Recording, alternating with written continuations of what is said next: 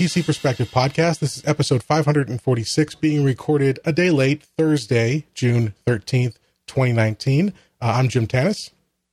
I'm Jeremy Hellstrom. And I'm Josh Walrath. And uh, Sebastian's, uh, he's going to be here. He's just running a little late, so we didn't want to delay the show too long. So uh, we're going to get started and jump into the news, and uh, hopefully he'll be able to slide right in when he uh, eventually can join us. So uh, it was a big week of news. E3 was the event to lead the week, and obviously that you know there's a big console focus at E3, but there was also some PC related announcements because AMD, as they told us at Computex, was going to be at E3 to give us more details. We thought just about uh, Navi, uh, the uh, Radeon RX 5700 series. We thought that was going to be the focus, but and, and they did go into that, but they also really stepped it up and announced that uh, anticipated 16 core Ryzen desktop part that you know we some someone thought was was going to be part of their original Computex announcement.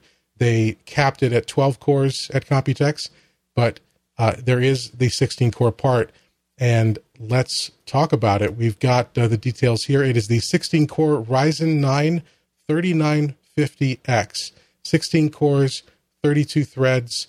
Uh, it's four, uh, 3.5 gigahertz base clock, 4.7 boost, uh, 72 megabytes of total cache, and 105 watt TDP. Uh, of course, now that's that that's going to come up in actual use, but that's an impressive list of specs, and even better is the price, uh, at least relative to what it's going up against against Intel, seven hundred and forty nine dollars.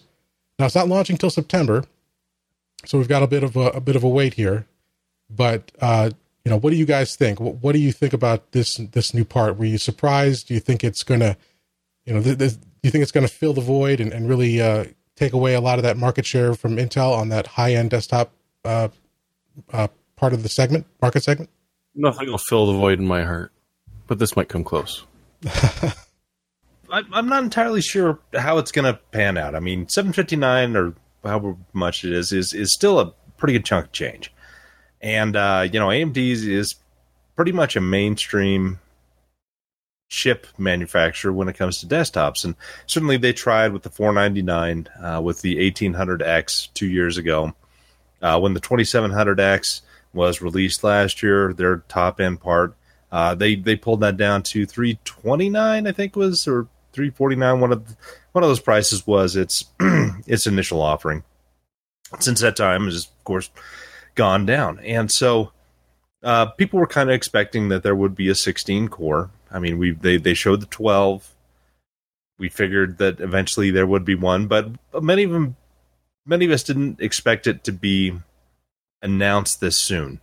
Uh, we we knew it would come kind of later in the year. You know, once they get things going, once they get EPYC really rolling, once they start, you know, figuring out the best way to manufacture seven nanometer parts by working with TSMC on on kind of a daily basis there. Um, it's kind of impressive on paper. Uh, we we've got the two chips. They're running at a base clock of 3.5 with you know some boost co- clocks of uh, 4.7. Um, that's a huge amount of cache. They doubled the L3 cache, and I think that they kind of did that because you know you know go deeper. You know once we actually get parts in hands and can really see the latencies i mean when you have a memory controller on the same chip as as the cores it's going to be a fast connection. When you take that off no matter how close it is it's always going to be a slower connection. So they've got you know all the the infinity fabric connecting the north bridge to the the the cpu cores and they go through an organic substrate and there's something like you know a 14 layer substrate that they have there that's you know hugely complex. But um it's going to be interesting to see how they handle latency. But you know one way to kind of offset that is is you double the L3 cache. So you don't have to go to main memory nearly as much and you can have things like prefetchers um, you know bringing back data that it thinks it's going to need in a short period of time and, and depositing that in the L2 and the L3 caches um, it's a neat chip though 105 watt TDP for a 16 core 32 thread chip running at pretty reasonable speeds is is impressive. Um, you know, I think that there was some, you know, a certain party on YouTube uh, talked about, you know, hey, you know, the 16 core stuff will come up and and let's take a look at things. And hey, they're using a lot of leaky transistors. It looks like for for this part, and uh, you know, I'm I'm pretty sure that this is going to be an overclocking machine. And we've seen people with hands on actually trying to overclock this, and and they've gotten it up to five gigahertz on liquid nitrogen for all cores, and that doesn't sound like an overclocking machine to me. Uh, sure. Uh, uh, although, I mean, and this is this is where Intel, as we'll talk about later, is pushing back in terms of like what what's the headroom for boost, what's the headroom for all core overclocking. Does it need to? Do you need to hit all sixteen at five? You know, if it only does four at five or eight at five. Yeah, and there's there's a there's an interesting. I mean, I would just okay. I'm not very hardcore overclocker. So if I got this chip, I'd just kind of leave it at stock. Maybe I'd push it up a little bit with all core, but it's still going to be really, really fast. And it's going to be really, really relatively inexpensive to what Intel has that has that many cores, that many threads, and that overall speed. And again, you know, we haven't tested these yet. We haven't really seen what they look like in, in our kind of real world tests. And, and, you know, everything's going to be slightly different just because each chip is going to be different and each motherboard that they put it on is is going to be different and even though this is rated at 105 watts we still don't know the, the kind of power draw that we're going to see you know when it's really boosting up and and when there's you know if if it finds out it's it's got certain thermal um, areas that it can expand to i mean how much is that going to change i mean if you got really really good cooling whether it's air or liquid you know all these things are are really variable. I mean, pretty much from chip to chip and and and motherboard to motherboard. But I think you know the long and short of it is that AMD offers a lot of value and bang for your buck with a product such as this. I mean the the the what do they call them the the Ryzen nines? Uh, they're both four ninety nine and and seven hundred and fifty bucks, and it's uh it's a good chunk of change for the typical AMD enthusiast just because of where they typically have spent money. But it's really interesting that they have gotten as high and as dense with this new 7 nanometer process as they have. And, and Intel has got a lot of catching up to do. Yeah, and and you mentioned, uh, and also, well, we should we should take a moment here to note Sebastian has joined us. So uh, good to see you, sir. Yeah, that guy. Yeah, I'm here. The Celebrity Square. Um, Family is a wonderful thing. I just want to say. Hey, Josh, no worries, no Jim, worries. Jim the gift that keeps on giving. Yeah, Josh, as you were saying though, uh, in, in terms of what AMD enthusiasts, you know, traditionally, or at least for the last, you know, decade, have been sort of the value customer. Uh, you know, you get best bang for your buck, lower mid range, and obviously they're still there, and they're probably not going to buy a 3950X. But where the where the the big gain for AMD, I think, here is they're going to take away the Intel customer because there's a bunch of Intel customers, myself included, who are out there dropping over a thousand dollars on HDT processors for the last six years, and looking at what those cost now and comparing it to what, again, on paper we have to test these for sure, but what appears to be a very high level of performance. I mean, that's that's a that's a compelling case for them. They're going to to capture that market share, and of course, also Intel's also fighting that you know the the specter of their speculative execution vulnerabilities, which are not. I mean, as of the ones that are out right now are, are focused on Intel. More may come in the future that will hit AMD just as bad, but for now, Intel's borne the brunt of the negative PR around that issue. So if you're looking at buying a high end processor, you're you're going to be worried about you know in six months am I going to have to apply a patch that's going to cut my performance thirty percent on this one? So there's there's multiple factors at play that are, are taking that higher end audience and and just handing it to AMD. It seems. Well, and, and another area that we've touched on in previous podcasts is AMD has the first PCIe 4.0 implementation. I mean, you're going to pay a good chunk of change for even the lowest end X570 board. But they've got PCIe 4.0 six plus months before Intel, if not a little bit longer. Intel is going to be jumping to that on their platform sometime in 2020. And we don't have the exact time. It could be January. Uh, doubtful, but more likely they'll have it by March or you know April. But that's a that's a huge check mark for OEMs. It's a huge check mark for you know people looking at the the absolute cutting edge technology. And if they can pack that many cores in and have reasonable IPC and have you know pretty good boost clocks and good gaming performance, and suddenly you've got M.2 slots that show five gigabytes per second performance in, in reads, um, that's going to skew a certain section of, of performance enthusiasts that have typically always gone Intel because of better performance.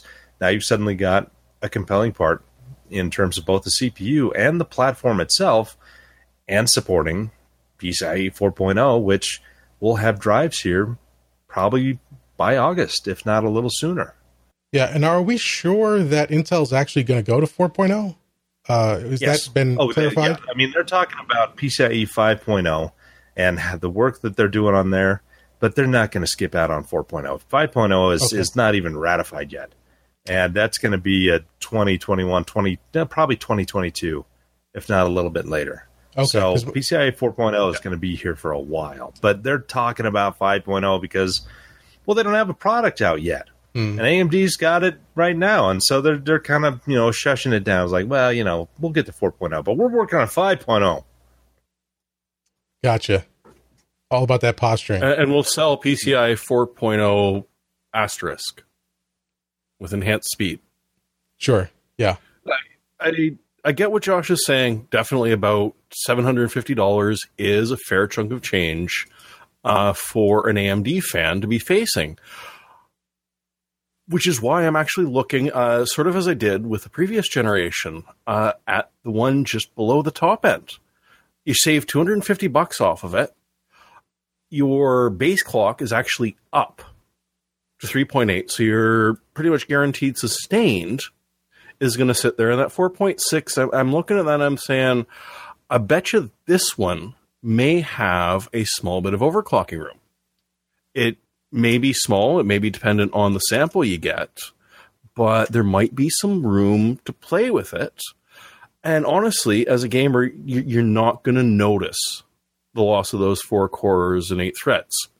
You're not even going to notice the, the two megs of game cache that uh, you're going to drop out on. and, and that all of a sudden becomes huge because for that type of uh, core count for that type of performance, there's nothing really on the other side that comes close price wise and performance wise and feature wise. As I said, you're going to get PCI 4.0. Uh, prices of the M.2s are coming down. Sure, there's going to be a big, big hit, but it'll be interesting to see if some of those, the current generations, actually see a bit better performance on 4.0 or at least give you the opportunity to sort of play with it, play with some of the clocks, play with, see what they can do. It's, to be honest, like, and sort of a, an exciting launch. I, I'm also looking at that Ryzen 9 3950X and saying, yeah, okay, I know that I love Threadripper, and I know that uh, Dr. Su has said Threadripper ain't go Threadripper isn't going away, but geez, I mean, where do you go from there? Are you just looking at something that because it's a bigger die that, or a bigger chip altogether, that you can maybe clock it a bit better because the heat's going to be a little bit better? Or, you know, are you really looking at 16 cores as being beyond what you're going to need anywhere at this point, unless you are looking at an EPYC processor? It's it's really interesting to see what they're doing. And regardless, and leading into the sort of the next point, whether we circle back or not, Intel's competition is not twice as much. It, it's currently retailing for two grand if you can find it. There's a much bigger difference between 750 bucks and two grand. Oh, yes. If, yeah. if the performance is anywhere close, and not to like as much as we love APISAK and his leaks, even if this is totally off, and as we all know, Geekbench, it doesn't make your Counter Strike any better. Uh, the, the price difference is insane. And that's always been AMD's strength, and they're really hammering it home now that they've got either parity or uh, uh better performance than their counterpart. Hey, even if it's 10 or 15% less, it's less than half the price and has more features. Yeah. So, very good news for AMD. And now, Sebastian, you were at that event uh, at the launch in Los Angeles. Um, I know you missed the beginning of the discussion here, but uh, you know, any anything that you took away from that? Well, I, I think the big story, I kind of like listening to you guys, and yes, there is the whole history of AMD. I don't think AMD is the same company. At least they're not. They're not acting like the same company. They act like a very confident company. They're a company that's doubled their share price since the beginning of the year, and they're a company that is making investors happy and is. Um, we'll talk about the GPUs in a minute, which probably illustrates this better. But with CPU, they're just giving you more for the same money. If you look at the Ryzen 7 2700X at 329 list, although it sells for like 279 on Amazon currently because of course there's new processors coming. At the same $329 price point, they're dropping in the new uh, 3700X, which is also 8 and 16 cores threads, but better IPC and it's going to have very slightly higher clocks. And they've raised the level 3 cache uh, the so-called game cache, which is just level three plus level two cache, the way they're branding it now, and they're still hitting these really, really attractive TDPs. They've kind of upgraded the coolers that you get with these uh, processors in the box, and overall giving you a little bit better value, but hitting the same price points. They're not raising the prices on these things, and they were already great prices. Eight and sixteen on Intel is five hundred dollars, and eight and sixteen with AMD is three twenty nine and it's you can get one that's only 65 watt TDP, which is nuts. So that that kind of opens up like the form factors you can use with AM, with Intel. Yes, they have very high performant, very high end parts. They've traditionally been this IPC leader. They've traditionally led gaming benchmarks because of higher instructions per clock and multi-threaded workloads. Like if you were kind of going back and forth on an Intel high-end part versus Threadripper, even the 30 uh, the 2990WX, the 32 core part, that was still not like a gaming powerhouse. It was more of a workload powerhouse. And so if you needed multi-threaded stuff done for less than 1800 bucks, you could get one of those and just blow away what Intel could do if it was really multi-thread, uh, um, like uh, multi-thread focused. Yeah, yeah. So and I'm looking on Amazon right now. There is an i9 9960X. It's not XE, it's X series. That's uh, you know, it's only seventeen hundred dollars. That's the cheapest 16 core Intel part I can find. That's 165 watt part, and still much less than half of that. 749 to me, I think if you're looking at it from an AMD enthusiast perspective, that's the wrong perspective because they're probably still going to be buying whatever they can afford two to three hundred dollar processor if you want chiplets if you want the latest zen architecture you just need to start at 199 with the ryzen 5 and go up whatever you can afford you're going to get a great value and a very high performing part but 749 for what is essentially a high end workstation processor when we've come from many many years of xeons being exorbitantly expensive the platforms are expensive maybe x 570 is not a cheap platform. It's not going to be like a $119 motherboard platform. But if you look at Intel X299, like a decent board is well over $200. And that's the way it's going to be with AMD. So I almost look at this as X570 is kind of like AMD's current X299, where you buy an X570 to get 16 more PCIe 4 lanes and all the new uh, like added storage support and probably, I would imagine, better storage performance, including USB performance. And you get yourself even their highest end processor for this platform is only 749 for $1000 you've got yourself the motherboard and the processor for $700 less than intel's cheapest 16 core part. To me that is just ridiculous. If you're actually pricing out a workstation for yourself and you want to do content creation which of course has been amd's mantra since radeon 7 launch content creation content creation. We have this great gpu for content creation and gaming and maybe it wasn't as fast as rtx 2080 in every benchmark, although it, it could meet or even slightly exceed in certain ones that were more Radeon optimized, it was still being lauded as this content creator card. And that's absolutely what Threadripper is. Threadripper is a great option for anybody doing a lot of, you know, any kind of work, whether it's rendering or, you know, transcoding, anything. And it's, I, I still think that it's an amazing value. I don't think 749 is too much, especially considering they're probably the reason that it's being launched in September. We don't have a, a fixed date yet. They have to bin these things. It's not. It's. It reminds me of the i9 9900KS. They, that's not been released yet. They're promising five gigahertz all the time on all cores. Intel is. It's going to take them a while to bin enough CPUs to actually release that.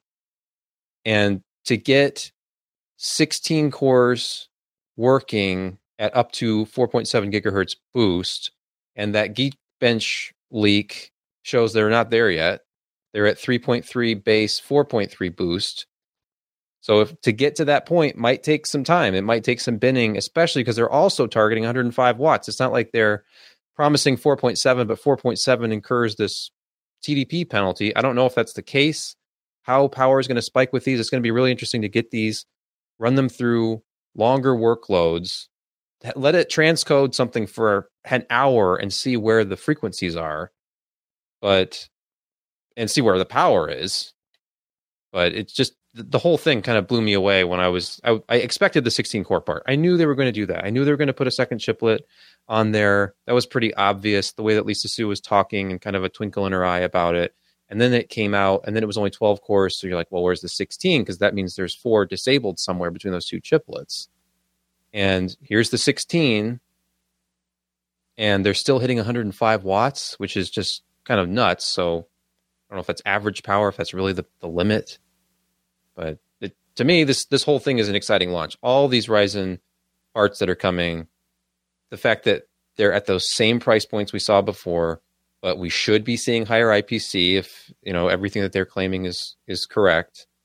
And you know they've added to the product stack this really really aggressive 16 core. Let's just you know stomp AMD while we can kind of move, and we'll see obviously how it all pans out you know, going back to what you said, this is not the same AMD. It's uh, you know, I agree. It's not the same AMD from in between 2006 till you know three years ago when Lisa Su really was you know getting things in, but it, it is more reminiscent of the end of William J. Sanders III, his his reign, mm. which was a good time for AMD. I mean, they had, they, they had bought up uh, NexGen. They got the K6 design. They were able to you know gain some market share, gain some mind share uh, you know, with with Super Seven, they they created a platform that was not created by Intel, and even though it's still based on, you know, Socket Seven, they added more to it,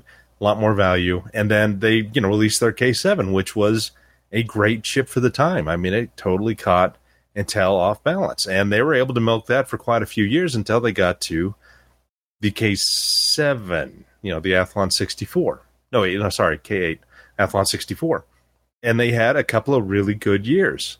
And it's very, very similar how they're executing kind of their mindset and all the things that they lost in between with Hector and then, you know, kind of Dirk, who Dirk was a great engineer and did very well with what he did, but I just don't think that he was a great CEO and kind of the vision that he he pushed and was able to to you know actually show up in, in bulldozer was frankly it was it was a big gamble, and, then they lost out huge. But AMD's kind of been here before, and you know they offer a lot. I mean, their entire Opteron when they released it in 2003 was revolutionary. Um, x86 on uh, you know 64 bit was fantastic. It it opened up the floodgates to a lot of software, especially in the enterprise that you know Intel was trying to push Epic at the time, and we all know how well that went. But anyway, um, yeah, this is this is great to see this many CPUs and this kind of performance, and for the price points that that we are seeing. So now you guys can go. I'll shut up for a while. One of the things we don't know, one of the pieces of the puzzles we're missing right now is the price of the motherboards. This could actually be a huge impact if, uh, as we've discussed before, the immense amount of cooling that they're going to need on these, uh, with the, assumedly uh, better electronics and VRMs to handle that.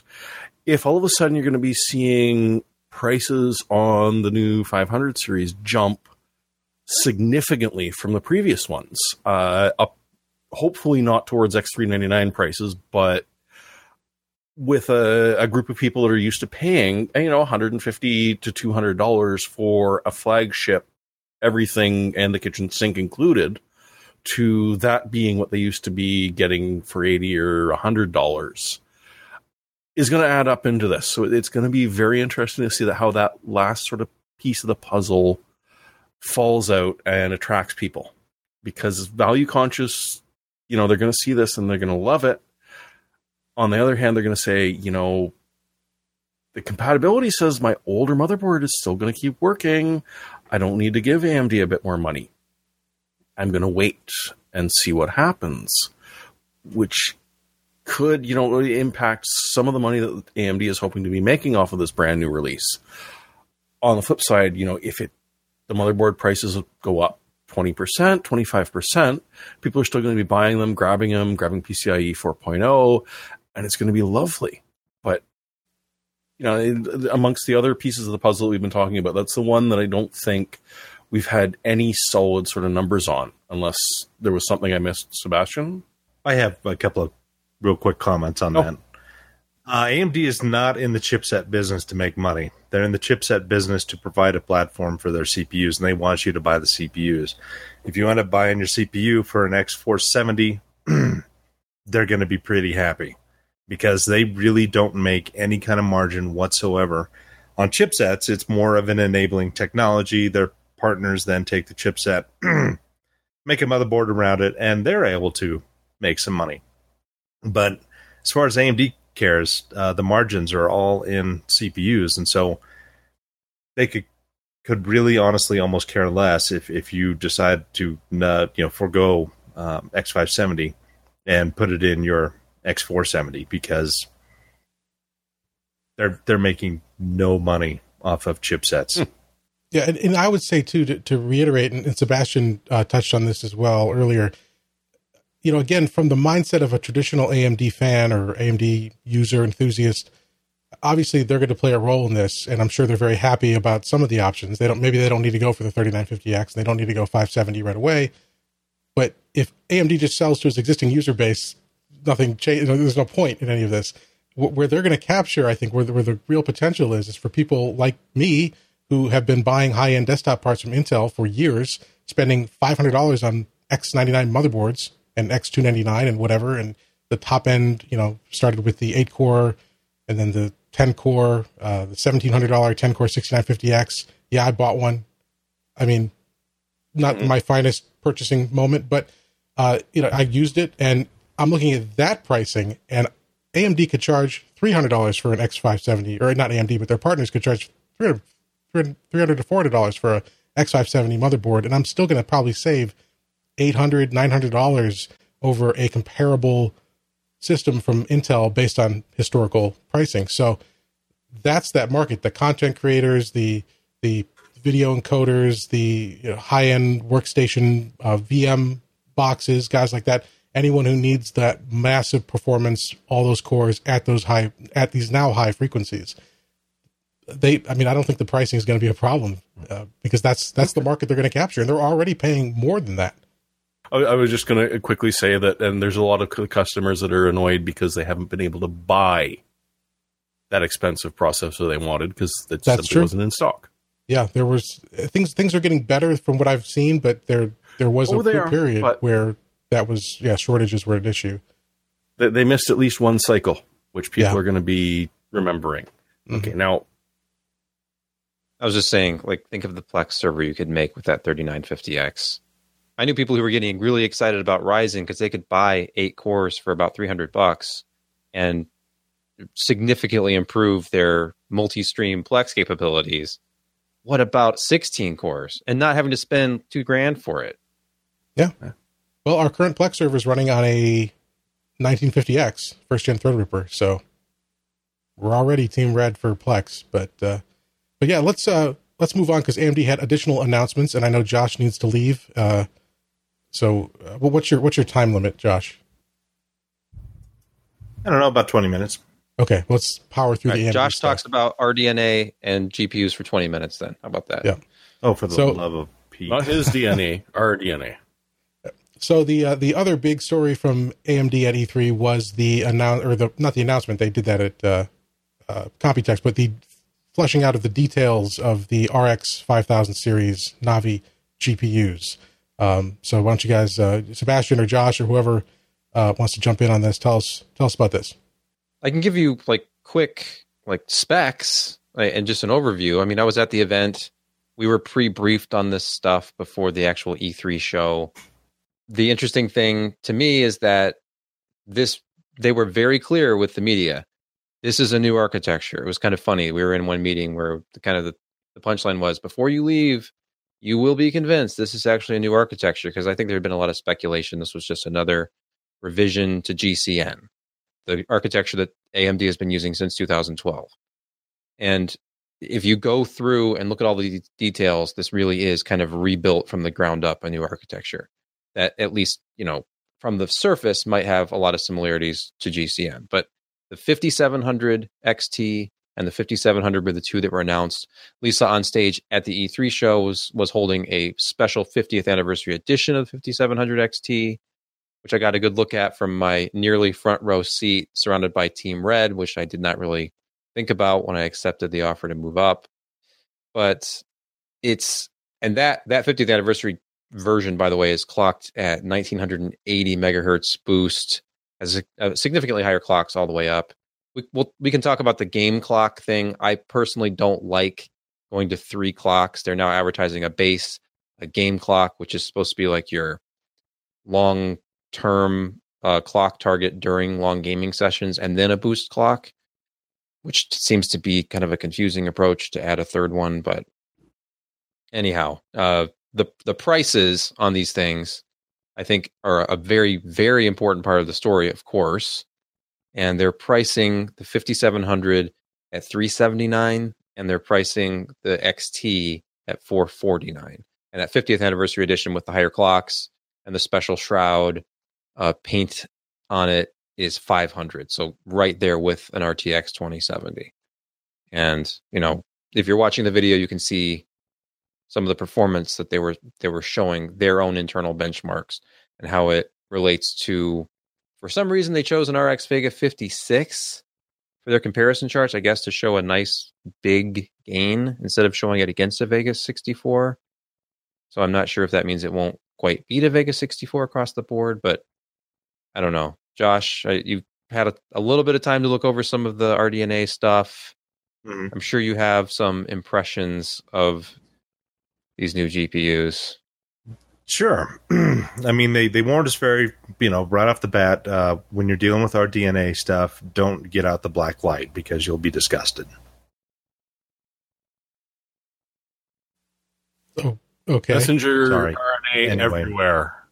yeah, it's going to be terrible. But anyway, uh, this they're aiming this against the the current RTX 2070, which you know sells still for about 269 on sale on a really good sale, and so they're beating out in you know most of the stuff that they tested against the 2070, and they're beating it out, and they're doing it with a GPU that is approximately 254 millimeters square versus. Uh, the NVIDIA part, RTX part, which is 460 some, I believe.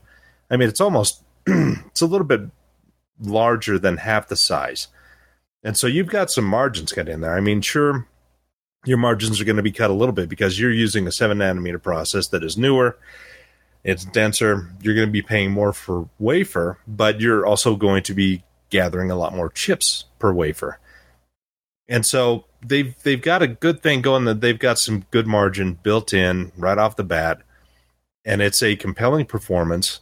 Um, they don't have any features like RTX, but I mean they talked about some of the you know the anti lag stuff, which is which is pretty interesting, and I think that we'll get into that um, more sooner. I'm better at English, but we'll get into that a little bit later. Um, when we actually have cards and we can actually test this out versus you know nvidia cards because nvidia came out and said hey you know that anti-lag technology we've been using it for the last 10 years well once we figure out you know how many milliseconds we actually have from from action to photon then we can you know really see. But that's you know that's one of the probably one of the bigger improvements they have. They had that visual quality uh, sharpening um, technology that they talked about. But but they don't have the big jump like like the RTX stuff, like the machine learning stuff, um, the tensor cores that that NVIDIA you know has has you put into their their latest GPUs, and has really inflated the transistor count and die sizes uh, by doing so. And so you know AMD is is not gone in that direction yet. But what they are offering is in the latest games without RTX stuff, really good performance at a reasonable price and yeah, this is not it. You know, from twenty thousand feet, it kind of looks like GCN, especially how they lay out their block diagrams.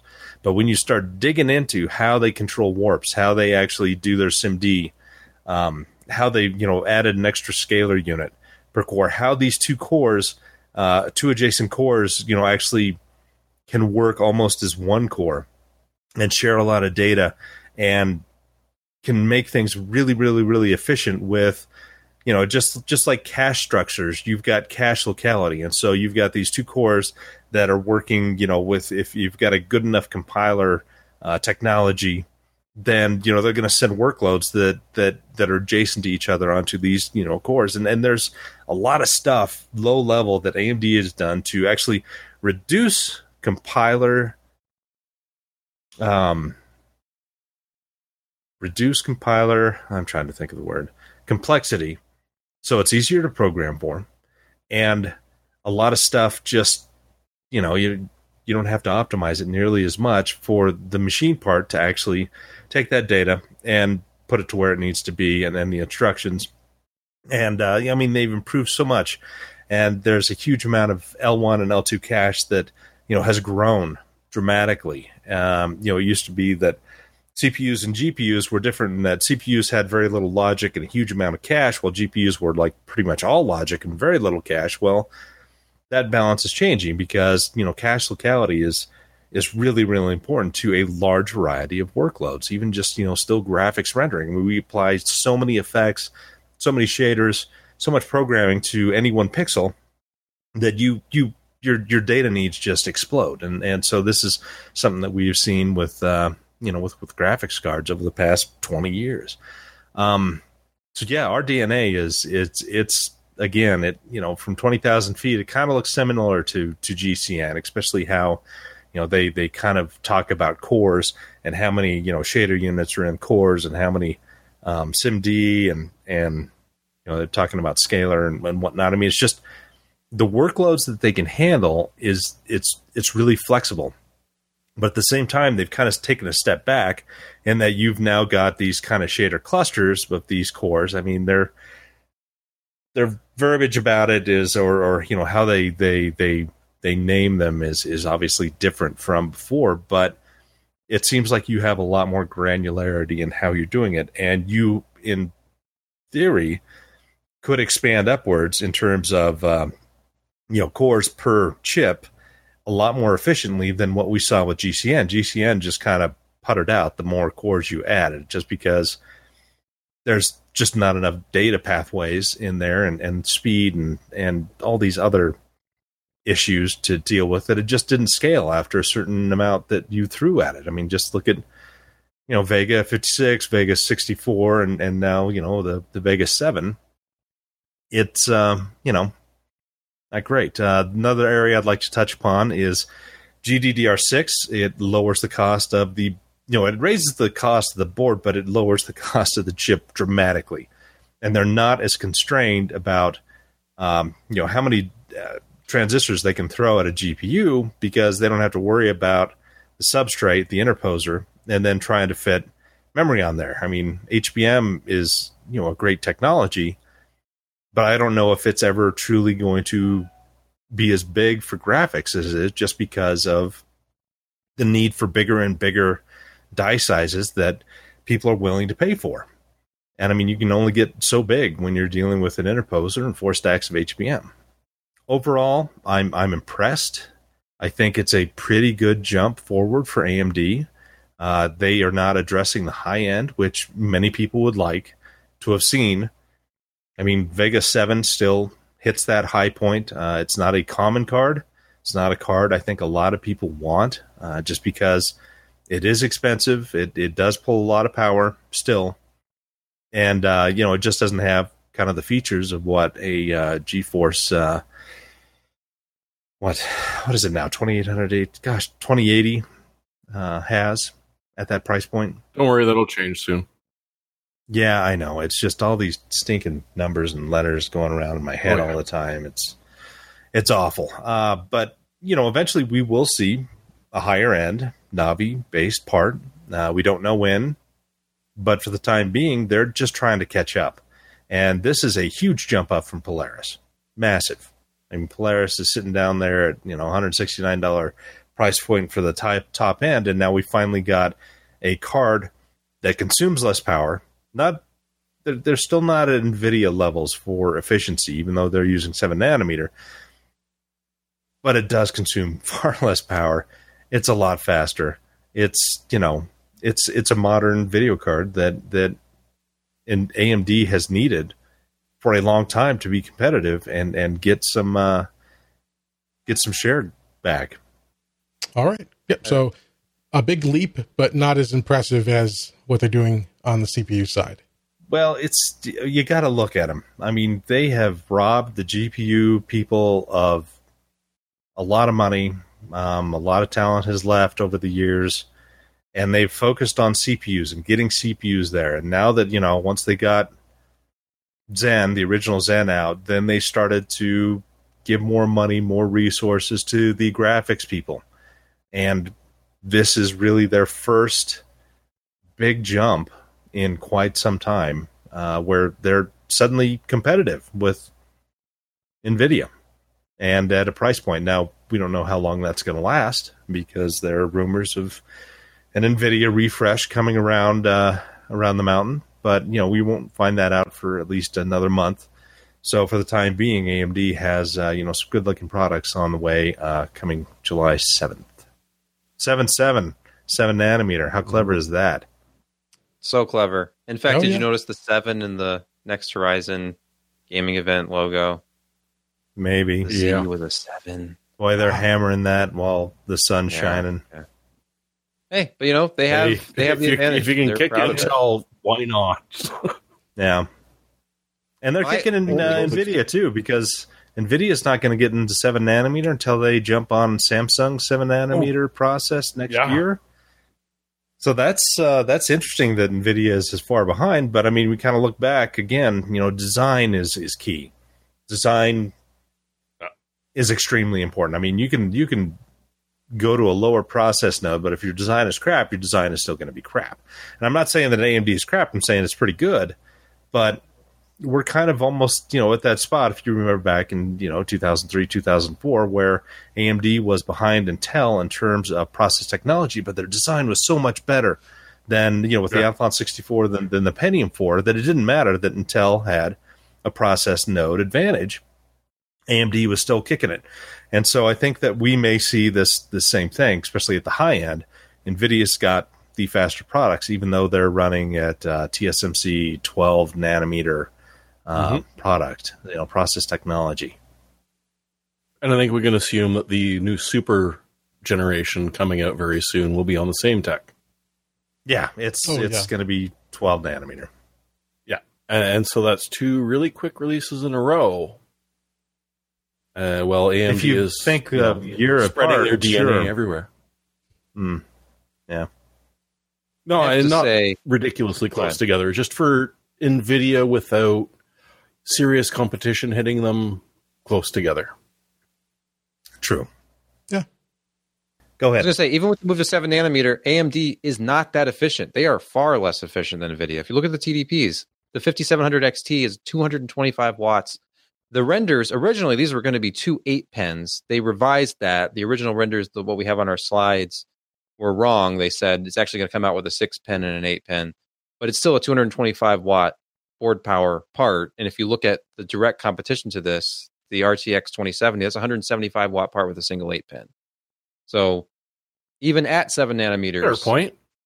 to get close to the performance of an RTX 2070, where Lisa Su admitted we win some, we lose some. Like it's it's kind of a up and down thing if you're doing head to head, just like it was with Radeon 7 and the 2080.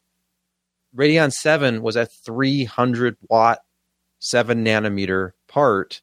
Yeah. that could sometimes beat an RTX 2080, and this is going to be a 225 watt part with a blower cooler, and I'm sure there's going to be some nice aftermarket options. And they they talked about how they tuned this so it's going to try to stop right at 43 decibels, not get any louder.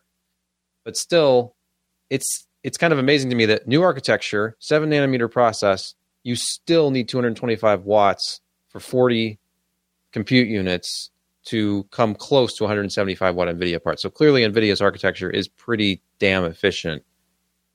You know, so Sorry, I was talking to an NVIDIA engineer that had actually formerly worked at AMD, and this was, you know, kind of a Hmm. concern to him, especially because if you look at some of the low-level architectural detail slides, uh, AMD is is saying that you know a lot of our SIMD units are going to be more fully utilized than our previous. Like, you know, if you did a, a Warp 64 on GCN, then one of the SIMD units would be activated out of the four, and, and they would, you know, kind of uh, cascade down.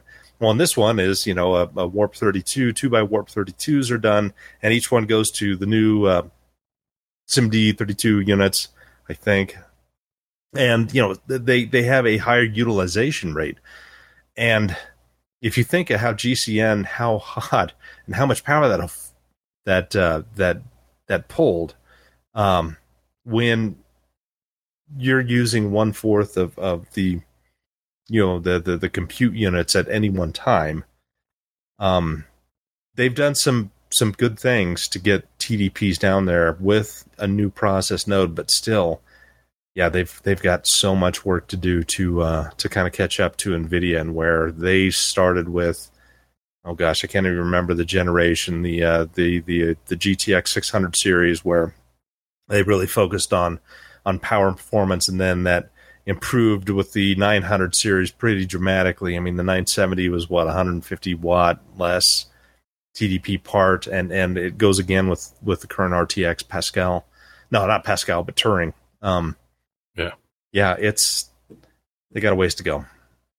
And you're right, Josh, because they they talked about that when we were covering architecture. Because by by being more efficient, you're not always saving power. You're getting more done, but by by getting four times as much uh, through, it does initially have a bit of a power penalty, but overall, they got power down. And some of that was the process. Some of that was the more efficient architecture too. Neat All right. stuff. All right, fellas. It's been a business doing pleasure with you yet again. Well, thanks for taking the time. So, Appreciate it. Until next week, May Josh. patches No, go no, well, thank Josh. you. I, I, I apologize for not staying longer, but the the primary job is calling, and we have to do our monthly Windows update. Oh, and only in the window that you're given. Yes, May it go well. Thursday after the Tuesday they release it. Yeah. Yeah. Okay. All right. Oh God, you don't give yourself any more lead time than that, you poor bastard. I know. I know. Got to get it done. Good luck. Good night. All right. See you, Josh. Thanks. Just Can I stream bitch Josh about- back. Can I bitch about pricing now? Can we do that? yes. oh yes, because you had you had Okay. some, some comments on that. Yeah. This is these are great.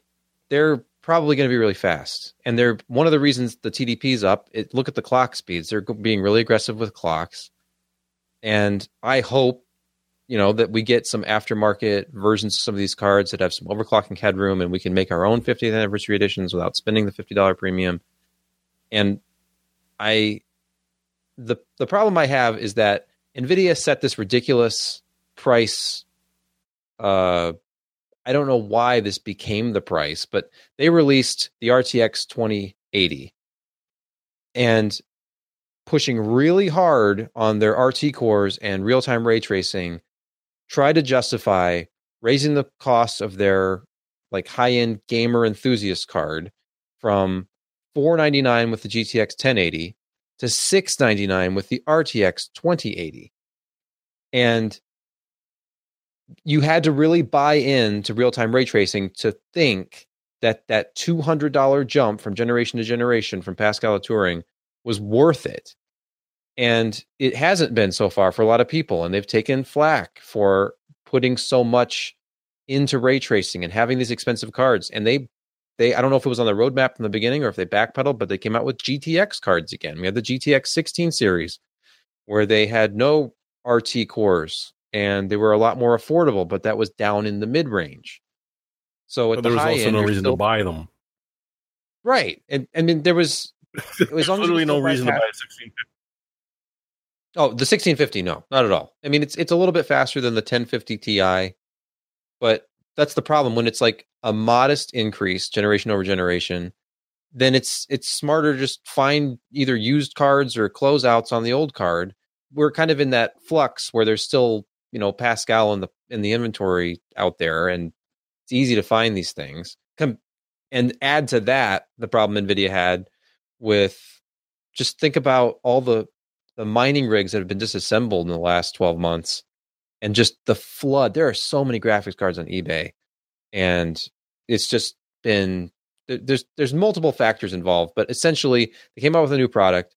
It was really expensive. They tried to justify the price by saying rtx look at ray tracing. Look at this demo. Look at the side of this car when there's this explosion and look at this water. And it was kind of like VR, except without the immersion of VR. It's not quite the same. Ray tracing is not the same as putting on a, a, a headset and starting to get the weird feeling that you're somewhere else. If if the game is immersive enough, if the headset has you know good enough performance, if the hardware is high enough, but it is a big big barrier to entry with VR because it's expensive, and to get the frame rates to make it look good, you've got to have a really beefy system. You spend a lot of money on the headset, you spend a lot of money on the hardware. RTX is kind of the same thing. It's not as expensive, but you've got this big initial hurdle, $700 graphics card. And even that one isn't fast enough to play the latest games at high resolution with the highest detail settings and real time ray tracing enabled and have it be acceptable. So then you've got to go to the $1,200 2080 Ti. And even that one is not going to be gaming at the highest resolutions. And we're not even going to get into DLSS unless you really want to talk about DLSS and and and or adaptive sync or G sync rather. Uh, yeah, no, it honestly it, it seemed like a split between it's the next VR and it's the next Bitcoin thing. In that you buy this card, you're going to be the only person to able to do this. Just like Yeah. you buy the, the newest Oculus or Vive, you are literally the only person that can do this if you do it. Or you buy one of these high end coin. Uh, well, it's not a, a miner card, but by the way, we've released some benchmarks and show it's really, really good at uh, mining Bitcoin. And, and so they tried to combine those together into the RTX series, and professionally, they made sense. Uh, the, the professional cards that I saw at the thing that they did here in Vancouver, yes, that friggin' makes sense because now you're you're doing movie stuff, and it's like the director's like, all right, can you you change the lighting on this thing a little bit? What does that look like? Well, here you go, done, real time. For a gamer, you've got to be that initial. I need to be on the cutting edge. I need to have something no one else on the block does, and be able to show it to them, and to be have the HDR monitor, uh, not 4K because well that gets embarrassing when you're trying to do that, but look at this. It, it's ray traced. It's HDR. It's you know dynamic super sampled maybe, I'm the only guy that can do it. and I paid twelve hundred bucks for it, just like we paid ten or a thousand bucks, twelve hundred bucks for the Titans before. They they sort of just Yeah. dropped the Titans and went straight to ten or twenty eighty Ti for that sort of thing. It's Oh, they'll- going they'll on, still it's sell you a bite 'em in Titan. the. Yeah. Oh, they'll still Well- sell you a Titan. All for twenty four hundred dollars.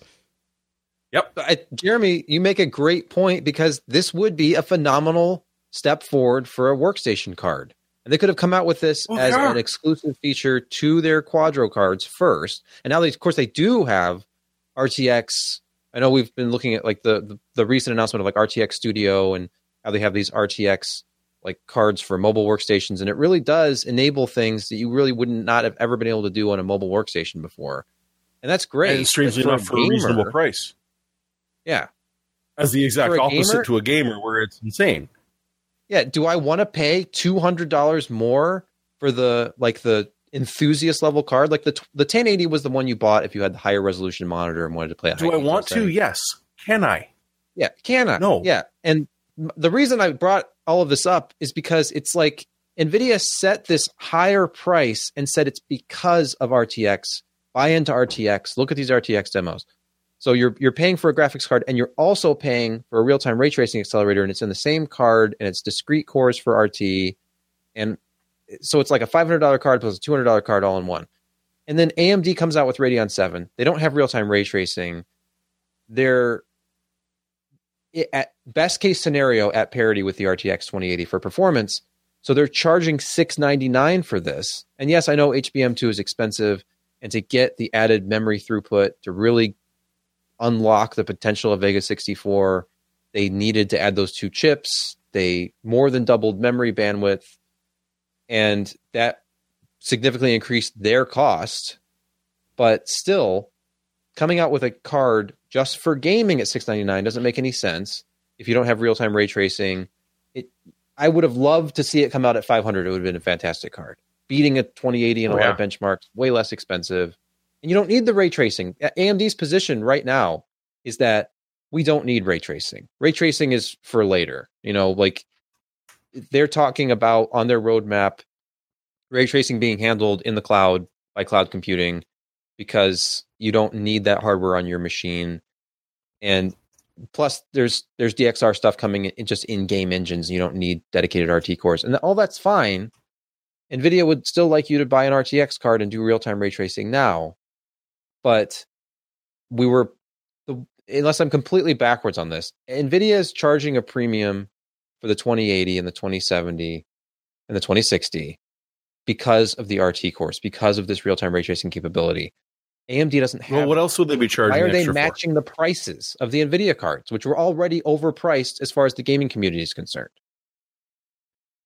And yes, Because they the- can. The 5700 XT is fifty dollars less, $50 less than a 2070 when the 2070 nvidia can come out and say but look we have real-time ray tracing capabilities. Where's theirs? We have this and this and this. Where's theirs? So pci 4.0 uh, oh.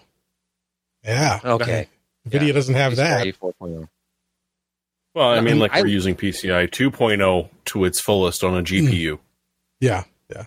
And let's just uh, for our audio listeners let's just uh, clarify on the pricing again to reiterate it. The 5700 XT is going to be at 449. The uh, 5700 at 379, and that special edition 5700 XT at 499, direct from uh, AMD. So that's the state of Uh, things. you, did you guys have any kind of predictions on pricing? I know there've been some rumors. I I had heard like three ninety nine and two ninety nine. And that's what I was fully expecting to see on the charts. But Who'd you hear that from? just just speculation, and they were just us t- like media Honestly, talking. We were perfect. trying to get them to to tell us because they wouldn't tell us. We had to wait for the E three show, and we were like, uh, three like he's we were badgering people. They were you know it was good natured, but like finally we got like a well, what price have you heard? Three ninety nine. Wow, that's a pretty good price. And at that point, I'm starting to get a little nervous. would like be. you're kind of laughing off 399 is it really more than 399 yeah. and we'd heard all along navi was going to be mid-range well mid-range from amd to this point has been polaris at like 200 bucks so Yeah. I mean, and we we pretty much know, and then I say this not knowing a damn thing. uh, We know this it will be mid range. AMD for the last generations, their initial launches are generally mid range and mobile. Then you follow up with a high end. Yeah. I I hate to think that you know Nvidia has sort of set a new price point that AMD is going to follow. On the other hand, I can sort of understand why they're doing it. And there might be political reasons that they want a bit of fudge factor in the pricing. Just Oh, in that's true. case. Yeah. And that's my problem. It's that Nvidia has changed the market. It's like when RTX came out and it was so much more expensive than what you know last generation's GTX had been at every price point or at every performance level, then it was either going to be a much much bigger product portfolio from Nvidia with really really high end down to what we had seen before and then all the way down. They did fill out the product portfolio. I mean, we've seen obviously there's been a bunch of our uh, Nvidia reviews already this year because we had the 1600 series come out after the RTX 2060, which was you know it's still a 349 dollar video card that's targeting enthusiasts at a 1440p level. It's like your ultimate 1080 card or like a enthusiast level 1440 card. Hmm. And that's where the 5700 XT is. It's at that 1440p gaming level. I don't think you're f- gaming at 4K on a card that's probably pretty close to the performance of a Vega 64, maybe a little bit better. It's significantly better than the performance of a Vega 56 according to their internal charts.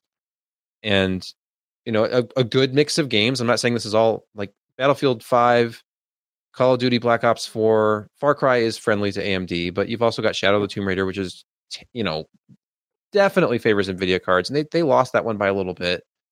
But this is a good mix of games, and they're showing what looks to be pretty realistic expectations for what the performance level will be. And a Yeah, 5700 the XT RDNA is versus spurting a little bit higher. yeah. And, and if these charts are right, I mean, there there are certain games like Battlefield 5 has the biggest gain over a 2070 where they're winning over a 2070 and they're winning over a 2070 at $50 less. So if you look at it that And way, I believe that because it's traditionally been better for AMD and Battle on ba- Battle on Yeah. Battlefield 5. Babylon 5, yeah. Yes. Uh, but my point is the 2070 was already too much from just a pure enthusiast gamer standpoint if they didn't if they didn't want RTX features and just wanted a gaming card. It was a big premium. The the 970 and then the 1070 were great cards. Obviously the 1060 is like the number one card of all time and has been on top of the Steam chart for seemingly forever. But the the 1070 gave you a huge boost in performance and was significantly cheaper. I want to say it was 379 at launch. It was more than $100 less than the 1080. And now we're talking $500 for like that level of performance this year where AMD coming out at 450 is a a relative bargain or at least, you know, it's a it's a nice chunk, $50 off. You know, it, it actually wins some of these benchmarks, a little bit higher performance than the 2070, but I, I would have liked to see AMD come out and say, you don't need RTX. Our competition tries to charge you all this extra money for RTX that you're not using. Buy our card. We don't have real time ray tracing, and that's why our card is $100 less because we don't think you should have to pay for something that you're not using. Their tone has been that, but then the price comes out and it's like, this is a price that is going to appeal to the shareholders because the margins are higher. Well, something's cracking up, Jeremy. uh, neighbors coming to visit to say hi, and I can't really tell them while I'm on live on the internet. why not? Invite him on. well, because he's going to assume some interesting things about what I'm doing live on the internet. He probably Why assumed that already. Damn, pointed there. Um, well, I mean, sh- I, I I get the pricing as well, Please, and Jim, I, I give me a second here. please go ahead, take your time. What do you mean to correct you? Um, so I, I, thought on the pricing that it was higher than what I thought, but also the performance is closer than what I had anticipated. So it's uh, it, it's an interesting trade off, and of course we also don't know. This is a new architecture for them. We don't know what the the mess of RDNA is going to be like. Maybe they're not going to be able to ship these in volume. Maybe they're not planning for this to be a huge thing. This is just their first step. To build up to those higher performance Navi cards. That would be just depressing. Well, sure, case, but I- It would. that's a good point. But So it, we'll it'd be the messenger RNA before the real DNA arrived on your. hmm Yeah. And of course, also they, I'm sure they had sources indicating Nvidia was going to do something along this these rumors of the super uh, updates. Yep. So maybe they're also letting Nvidia come out and see what they're going to do on pricing, and maybe they can adjust at that point. We don't know what their margins are on this, um, how kind of what kind of flexibility they have. So, you know, we'll see. Yeah, I, I'm not. I'm not saying it's unfair Uh, based on the charts, based on what they're saying. If all of that is accurate, if it all fleshes, if every review comes out and it's like, yeah, AMD was really uh, transparent and honest with all their testing, and this was exactly the kind of performance we're seeing, then status quo, it's fine. The only problem I have is that they're they're basically enabling Nvidia to continue charging what they're charging, and of course that could be completely reversed if Nvidia comes out the week after these cards come out or the week before and says, "Hey, by the way, all of our cards are hundred dollars less now. What are you going to do now, AMD?" And then we also have RTX, and they don't. So before. that could be really interesting. Anything that drives down the cost and makes this stuff better for the gaming public at large is good because right now, all I've been hearing about, definitely been since I took over uh, six months ago, has been RTX is too expensive. Even when the 2060 came out, hey, this is only 349, still too expensive. That's not a mid range card. It's 349 dollars. Where's the mid range card? So Yeah. I've, I've heard from a number of people, both in the retail chain as well as the uh, manufacturing space, that a combination of the, the mining collapse plus RTX's pricing has led to, I don't necessarily want to say abysmal sales, but far less than expected. It's, it's a good word. um because i mean I, I i know they're i know that they're disappointed. I i haven't seen anyone even trying to pr fluff it up to say that things are going great for rtx right now. Um No, But- supply, demand, and unfortunately, we don't have a lot of supply of money to fulfill our demands. Yeah. But if right, we're well- swinging on from this, I, I would like to, you know, rub Lisa Su's nose in the fact that the rest of E3 was devoted more or less to RTX. Uh yes So you got Cyberpunk 27, you've got Watch Dogs, you've got these games that are coming out that is like you, you haven't bought RTX yet because you haven't seen DXR in action. And I, I mean, looks amazing, by the way. it does. Oh, yeah. Except for the gameplay. The gameplay looked incredibly uninspired. That was the one five minute chunk I had this week to actually watch. And it was yeah, okay. I mean, hey, hey, it's it's gonna be fun. I will buy it. I'm not gonna pre order it. I'm not gonna play it on an RTX card. But I will play it. I'm looking forward to it. I like what CD Projekt Red does, but all they were doing was showing off what RTX is going to bring to this game and the neon lights reflecting off of the grungy, wet concrete and the explosions and how they look. And honestly, it does add a bit of atmosphere from what I saw, but as we've just been talking about ad nauseum, it, it's a huge chunk of change to be able to experience this versus what you know currently is relatively well replicated. So obviously yes there were several major rtx related announcements uh, for for games coming out. And they're only major because there have been no games. There's been such a dearth of rtx software or you know games and demos and utilities that can truly take advantage of it that it is a big deal when something comes out. So you know they're they're they're pushing it out there and it's good to have that option. Uh, but I, but also I think you know AMD the, the other side of E3 being more console focused AMD's in both of the next gen consoles from Sony Oh, and yeah. Microsoft so they they were they were there to begin with there and and continuing that presence means that these cross platform games are going to be optimized for AMD hardware and the more that they can bring what they're putting in the console closer to what they're putting in the desktop together means you're going to have just out of the box better performance on the PC in many cases. So, you know, I thought this was a.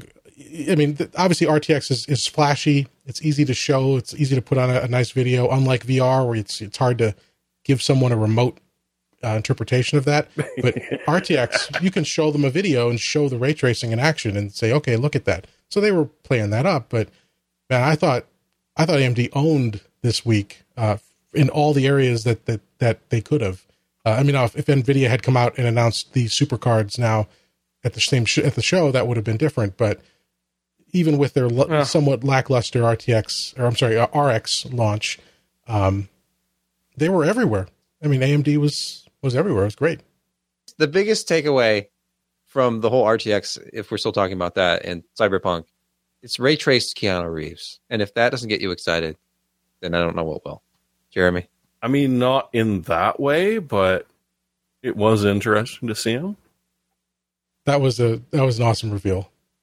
It was. I watched that trailer. I'm like, this, yeah, this is pretty badass. I The, admit. the most ironic thing about it is, is it actually probably made more gamers squee than the whole idea of Ciri being in that game, which is a rumor that's been going on since Witcher Three first came out. I, I thought they uh, the developer had squashed that though. Uh, yeah, but that doesn't matter anymore now. Yeah, does it? okay. This is the internet. Well, we'll see. Uh, there, there's a, if you haven't Yeah, seen but it, there's to a lead great. Uh, oh, I'm sorry. Oh yeah. I was just saying, Oh no, I was going to move on. this damn lag. We got to do something about. It. There's a there's a latency in our calls. It's like a half a second, but it's just enough to screw everything up. But uh, Is it is Uh, it worse than Skype? tariff that's been I think it's worse than Skype. But Yeah. doing Skype would involve more setup, which I'm going to have to do anyway. So yeah, we'll we'll look into fixing it. Apologize, folks. Uh, your government tariff on IP packages is is just yeah, messing with me.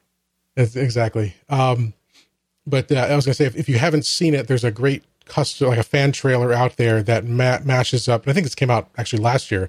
Mashes up Ciri's conversation in The Witcher Three about the dimension she went Yeah. to with the flying cars, and they put it to the first trailer for Cyberpunk, and it's really well cut together. It's uh, look look up Ciri Cyberpunk trailer. I'm sure you'll find it. It's it's pretty cool. Oh, I I bet you I've posted it on the site. Oh, you may have. You may have. Yeah. But yeah, so uh uh leading into now which so we're out of order here. Which story do you want to tackle next? Scarlet? Well, I mean, we were we were talking about how AMD ruled it, so why not talk about uh, Project Scarlet, the the, the AMD powered brand new Xbox that's coming out. Yep, and, and we knew we knew going into this that AMD was going to be in both next gen uh consoles. I mean, that was established. And we also knew somewhat the performance level that Microsoft is targeting, and we still don't have all the details. But they, you know, they put together their presentation at E3, and they're talking about, uh, you know, 4K, 120 frames per second performance, uh, up to 8K resolution. Uh, likely that'll be at 30. And again, this is this will be highly optimized, super sampled, or whatever. Or what's the uh, what's the word uh, for when they cut up? It's not truly 4K, but it's uh, nuts. They do it now on the consoles.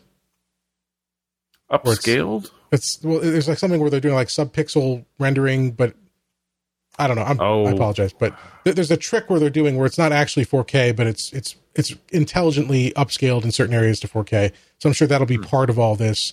Um, but it will be a totally custom AMD SoC, uh, GDDR6 uh, uh, for the graphics memory, um, solid state storage, at least an option for it. I'm, they, I'm not sure. I don't think they were clear about whether that was standard, but they were talking about this custom PCIe storage option uh, for instantaneous Well, they didn't really talk about the lower level model.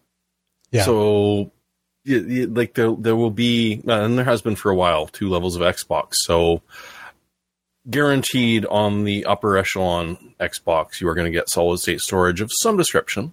M.2 SATA, we don't know. Uh, I'd bet my money on SATA, but we don't know about the lower the lower cost one at all. Yeah. So we, you know, no no specific details other than these aspirational targets for performance that they they've touted. But I mean, I will say, after the initial Xbox One launch in 2013, which was pretty bad, they've really done well in their engineering. Um, you know, they've the the One S was a well designed, quiet console. The One X is the current fastest console. So interesting to see them, uh, you know, pushing this to the next level. And uh, it'll be out next holiday, so 2020 holiday, I believe they said. Mm-hmm. So we got some we got some time to get this all uh, all all the details there. But if you don't have patience, the new Atari one, also powered off of AMD, won't be too far away. That's right. Um, March 2020. You, you can always already pre-order it again and again because this Kickstarter happened quite a while ago and got fully funded. Then it got bought out, and then AMD sort of said we're going to produce new hardware, and it will be in the Atari VCS reboot. And then I want to say about six or seven months ago, suddenly said, yeah, uh, the AMD embedded R1606G is now going to be in the fancy new Atari VCS. there's a couple of different versions of them, which is interesting. So there's going to be a t- couple of different uh, AMD SKUs going into these. And again, announced at uh, E3 after the RTX cleared out of the air and the beam stopped bouncing around. So it's, as you said back when we started this, Jim, it's for the console side a huge win for AMD. So, all right. Uh, we I do want to touch on another uh, somewhat major story or you know important story, I guess, and that's uh, Intel was at E3 somewhat officially. I guess they they they contacted journalists. They I think they had a few small sessions. I mean, they were there in some other capacities, but in terms of like how they deal with us, uh, they were there to talk again about heading off AMD's claims with new Ryzen. Now, keep in mind, this is just, or the people making having these conversations are focused on their gaming primarily. Uh, it doesn't mean that they're exclusively on gaming, but that's sort of their mindset is, you know, we Intel have claimed gaming for many years and some, sometimes controversially. And uh, we believe that even after all these Ryzen parts launch, we'll still have gaming leadership. And this is very similar to their pre Computex story in that they brought out the chart again of real world usage. You know, here are the apps that people are are using. You know, nobody nobody ever runs Cinema 4D, which is a Cinebench.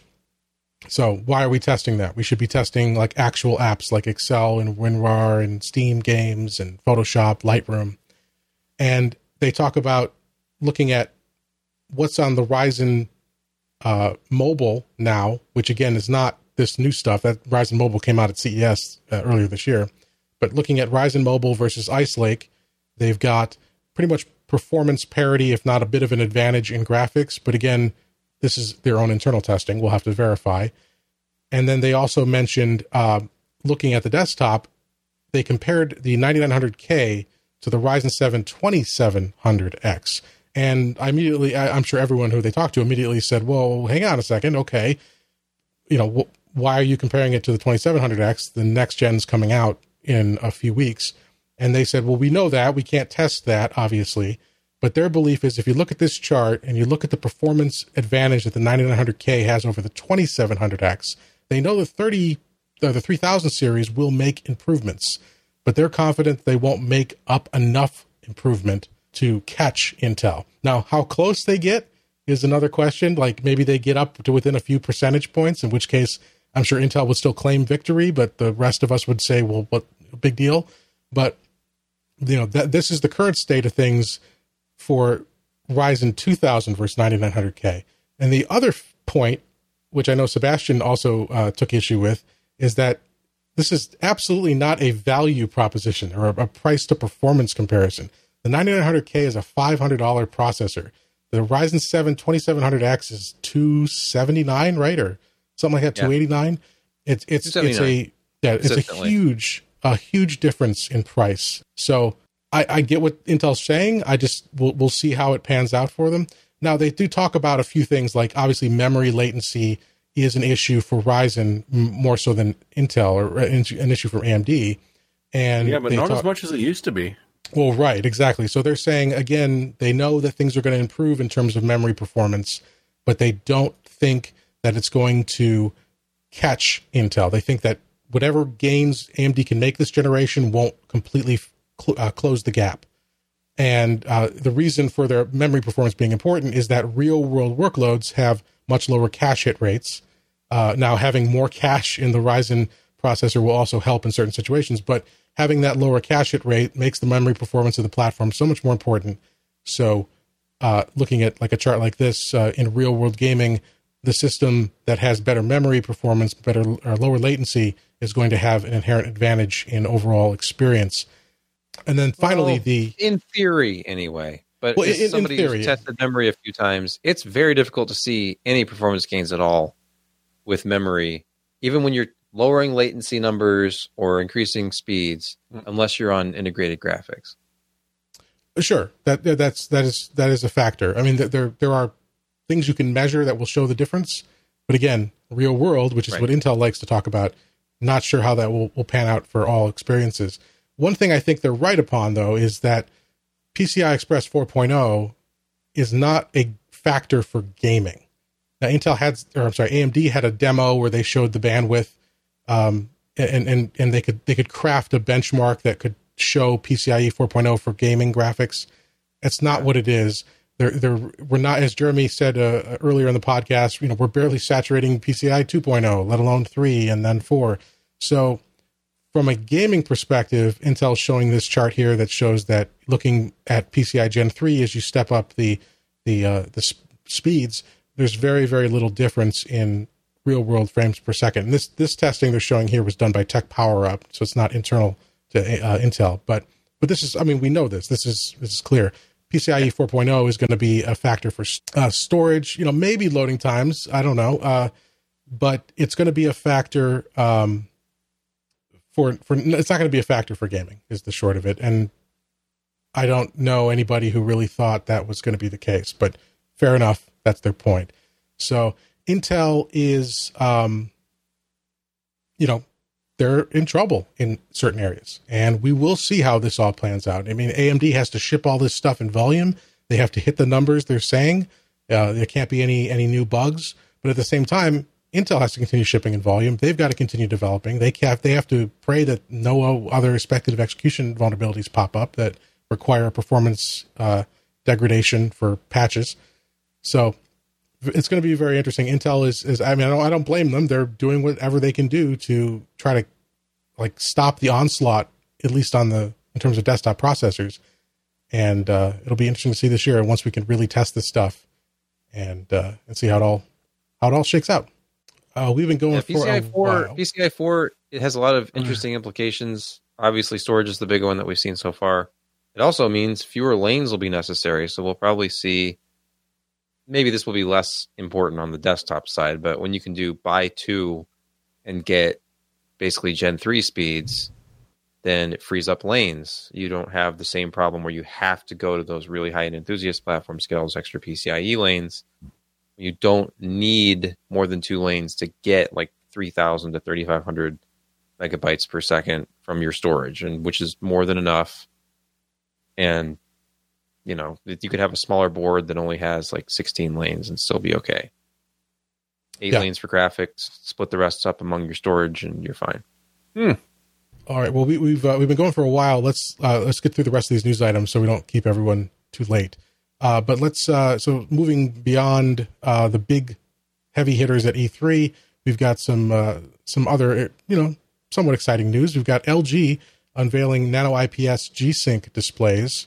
So it's one millisecond response time. They they look like that they come in both uh, 16 by 9 and ultra wide form factors.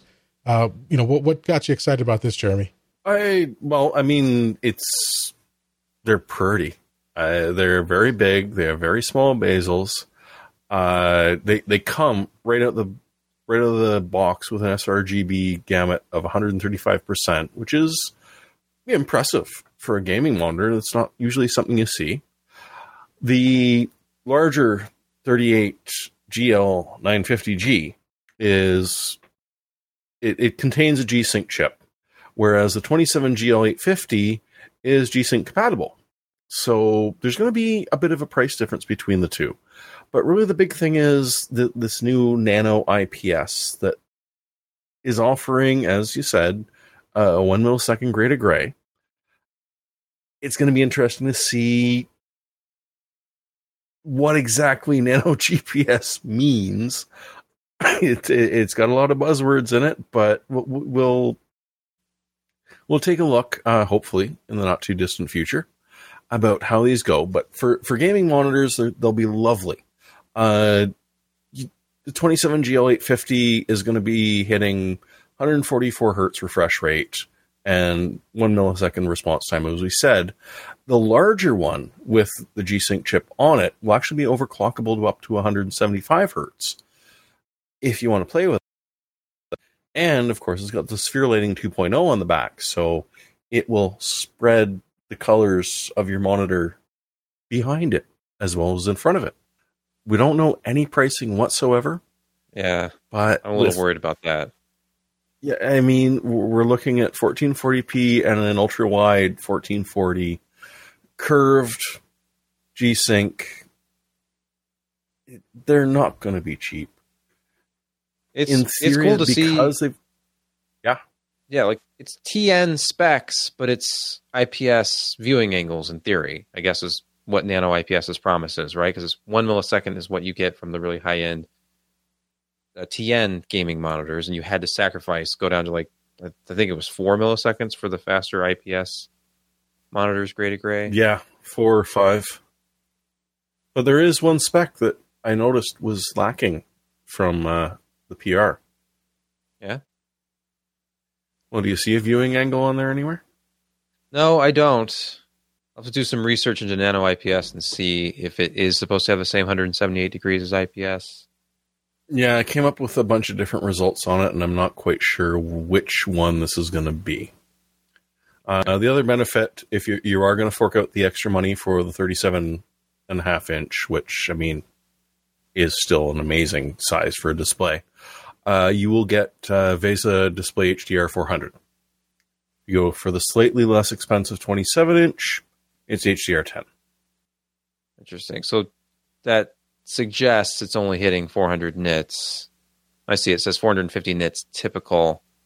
Typical. So not the brightest. It's not like that Asus monitor we saw with the like thousand backlight zones and HDR 1000 plus brightness, but and of course it's it's not an Apple. It's not a an Apple Pro display by any means, but it's also probably I would hope less expensive. Is it compatible with a stand? It comes with a stand. Well, Imagine I mean, that. Apple's oh, display, Jeremy, is VESA compatible. So, you know, no, well, you can supply you, your own or buy their $200 mount adapter. Well, it's VESA compatible with the $200 adapter. Hmm. if you buy just right, the display, well, it is useless. Look, you have look, to Jim, prop it up against the wall. $5,000 if you're spending five thousand dollars on a monitor, Jim, don't don't cheap out on the two hundred dollar aluminum no, you don't understand. You know. I gave them all my money for the monitor. I don't have two hundred dollars for this the adapter. That's the problem. You're little. I'm an people, Apple. Jim. I'm an you Apple consumer. I make poor financial choices to buy stuff I don't need. This is these monitors. These are nano IPS. I believe Jeremy was saying nano GPS for a while there. Oh, sorry. Yeah. Which would be global positioning you know, for ants. GTX, nano GTX. the AMD Radeon Nano GTX.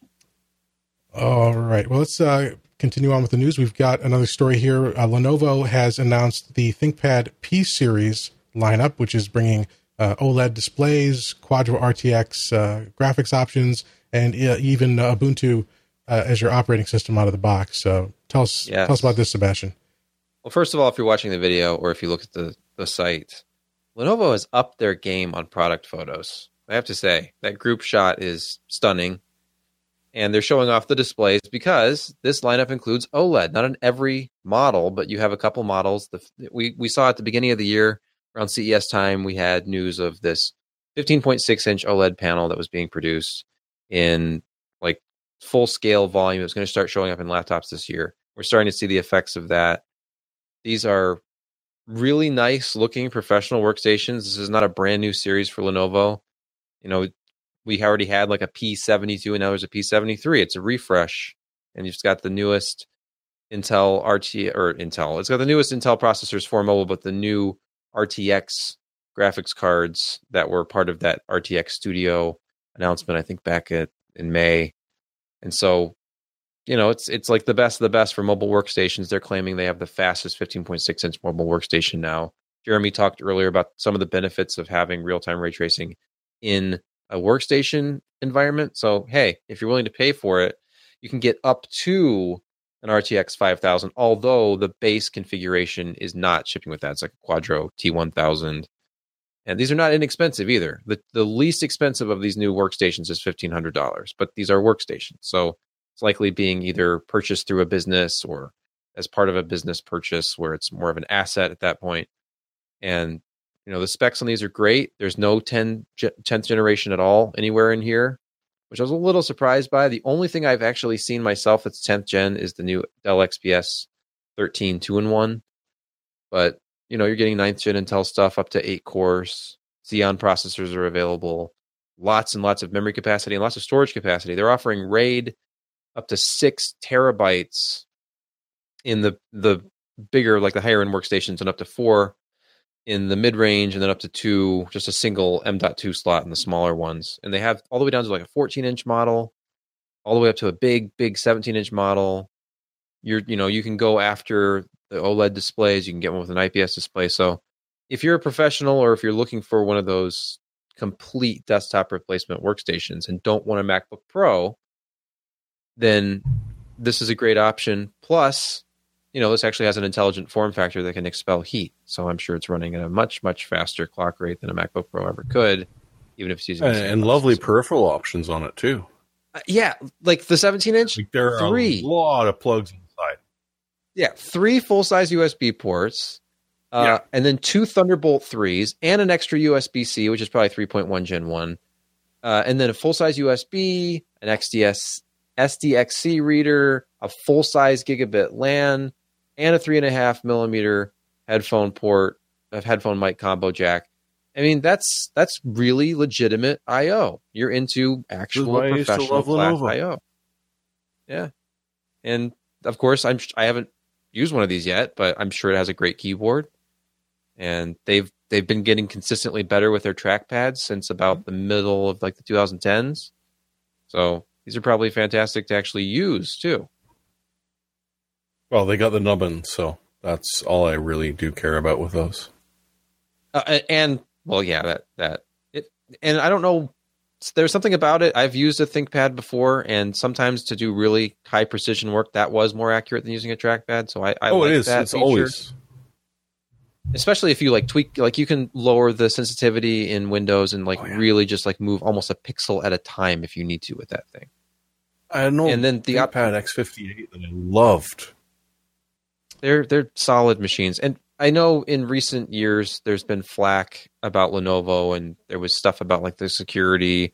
I think every laptop maker now has had to face that with their own software and vulnerabilities, and keeping things patched, and being more transparent about security vulnerabilities with their software updaters and stuff. So forget that. I'm just looking at the hardware, and if if especially if you're kind of anti Windows 10 and paranoid about security anyway, all of these give you a choice of Windows versions up to Windows 10 Pro or Ubuntu Linux, which oh. I would hope lowers the cost. I don't know that, but regardless, this is something that Lenovo has worked with Canonical in the past, and there is a current and always updating list of of Canonical like certified laptops, and Lenovo's on there with a ton of models. So you know you're getting something that is not going to give you any kind of conflicts or have stuff that is not really compatible with Ubuntu at least. So Debian, Linux. And you know, for a lot of people, depending on what you're you're actually doing with a workstation, you could use Linux and be in a very secure place and actually be able to do things like control uh, your updates. Yeah, which I'm sure Jim or just not about. be able to hurt anything. True. Yes we had a we had a technical issue caused by Windows 1903 right before the show, so that was fun. um, and and speaking, Sebastian, of your, your, your comment about not seeing 10th gen uh, in most places. I do wonder too. Does that speak to the speculation of analysts like uh, Charlie over at Semi Accurate, who are saying that supply and is just horrendous with 10 nanometer Ice Lake? So maybe Yeah. that's the reason why we haven't seen more. They've missed one refresh for everyone. For some, they've missed two, Yes, where Yeah. there's literally not enough processors, and then it's like, well, we have to find somewhere else to go. Yep. All right. Uh, let's uh, jump to the next story. We've got a uh, story here about some Radeon 7 water blocks from Phanteks. So if you've got one of those Radeon 7s we were talking about, those power hungry beasts, you can cool it down, maybe get a little overclocking headroom. And uh, it's a pretty nice looking water block. And honestly, you can make it pretty. You can make it I'm pretty. Sebastian gets one of these. Oh, I'm, Oh, I'm going to ask. Very pretty. I'm going to ask for one for sure.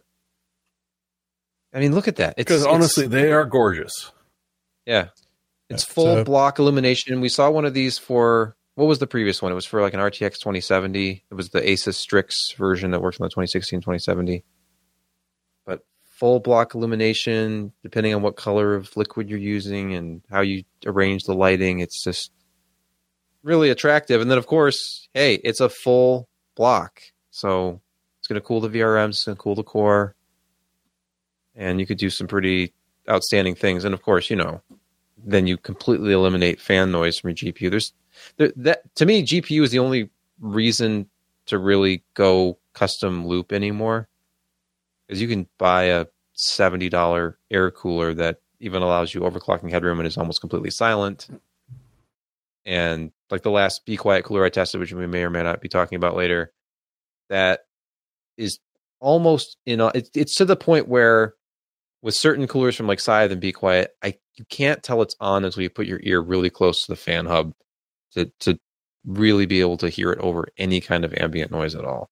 So for for GPUs though, they're they're powerful, they're they're hot, and like the Radeon Seven, those three axial fans, it's like 50 decibels under load. So you're not hiding that even in a quiet enclosure. 150 MSRP Expensive, shipping yes. shipping soon. They said, but no, no no specific date.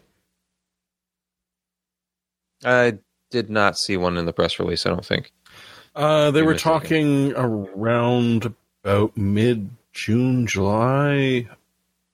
Something Okay. a date with a seven in it. I think it was. Uh, I think Oh, for li- some reason they're trying to time it for that about You're that just same you're just confused. It's it's coming out on seven seven for the radio. seven seven for the Radeon seven. Uh, con- continuing on with uh, with coolers, we've got some uh, releases from Fractal Design. They've updated their Blackout series of uh, AIO cooling. And uh, who wrote this up? Jeremy, you did. Uh, tell us tell us what they got for us here. Uh, they've got coolers with no RGBs whatsoever. Not a single one. Not an R, not a G, not a B, anywhere to be found. And they're nice and, you know, dark. Uh, they did these for a previous generation, so this is the new generation coming up. It's going to fit any modern processor up to and including Threadripper because they ship a bracket in it to allow you to actually slap it on and effectively cool a Threadripper. They've got two models, uh, essentially more or less for what the size of your case can fit in. The S3, the S36 is a triple fan, 120 millimeter fan, where the whereas the uh, 26 is dual. the The price difference is literally ten dollars, so you're going from 110 to 120. We haven't seen performance, but honestly, I, I think if you've got the bigger case, definitely go for the S36. Uh, it's only ten dollars more. If you don't have the space, well, if you only fit dual 120 millimeter fans, go for the S26. Either way, the Fractal Design does some really nice designs. Everything's going to be hidden away. They're trying to make this not just visually quiet, but audibly quiet. So the fan controller you can see there is sort of hidden in the back. The the, the wires will go up along with your yeah, the hoses up to your uh, radiator and you can either choose between the built-in software that they provide to you with it or you can go just turn it off and do PWM cooling or PWM, PWM controlling directly yourself or through your motherboard or whatever. It, it's nice just to see a cooler that's there to cool something and not to flash and scream and yell at you. It's a it's a rare a rare thing. And it's getting worse based on what I saw at Computex. of What's what's coming soon. You're going to need sunglasses to sit at your desk. Yeah.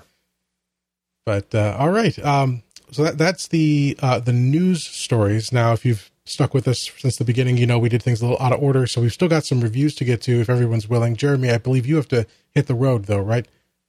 I, I am literally so tired. I don't even know what I'm saying at this point. That's That's, that's, why all this, right. that's why it's so good. It's a stream of consciousness at this point. I mean, I will continue to stay vertical and babble with you if you like, but No, man, you you you, can- were you on go to take bed. take off, take off. It is only Thursday. Thank Yeah, you. one one more day. One more day. Uh, and maybe one day I'll make it to see my pick in action. Oh, all right. You want to talk about that real quick? well. yeah, a parting pick. Yeah, here. Let's pull up your Could be the uh, new Alright. thing. Parting Pick. picks.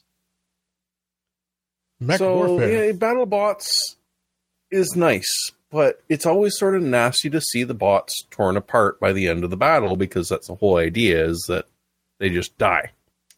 So this r- robotics club has been around for about four or five years, and what they do is they build up a little model city, and you design a mech of whatever you would like, and it's got a couple of airsoft guns, BB guns on it. And it also has four damage zones. And so you march around the city fighting the other mechs and you shoot at them. And if you happen to hit one of the damage zones, part of the mech is disabled. And if you hit two, I believe it is, you've won the match. So nothing actually dies. Your mech isn't destroyed, but you've had a hell of a lot of fun and you've you've sort of uh, emulated BattleTech. And look at it; it is just a ridiculous amount of fun. This is awesome. Like seriously, and you notice uh, uh, they've actually upgraded. He's just wearing safety goggles. They've upgraded to the same VR interface that you use for drone racing. Nice. So now you're sitting at the side with VR goggles on, wandering through a city. Oh man, that's cool. Yeah, it, it's open. The, the, it- it's uh, shit. I have to click on uh, my link here. Sorry, uh, but there's teams in Canada, uh, United States, Turkey, Canada, Mexico, and Japan so far. It, It's an open club. They've most of the designs are already open source. You can pick and choose, and you, you find a maker fair somewhere. These guys may well be there. I seriously, how can you miss this? Yeah, well, if you're interested at all, even even like for someone like me, I have no skills to build anything or participate, but just watching it is pretty cool. So we'll have the link in the show notes for you to check out and Yeah. get more information. All right, So if you're in Uh, San Francisco, apparently, because it's coming Yeah, to the Bay Area there. Bay Area, and uh, looks like they've partnered with Tested.com for some stuff too. So pretty cool. Shocking. All right, All well, go to bed. Go to bed, sir. Get some rest. Thank you all for watching. Oh, yeah. I'll Hey, Jeremy. Do that.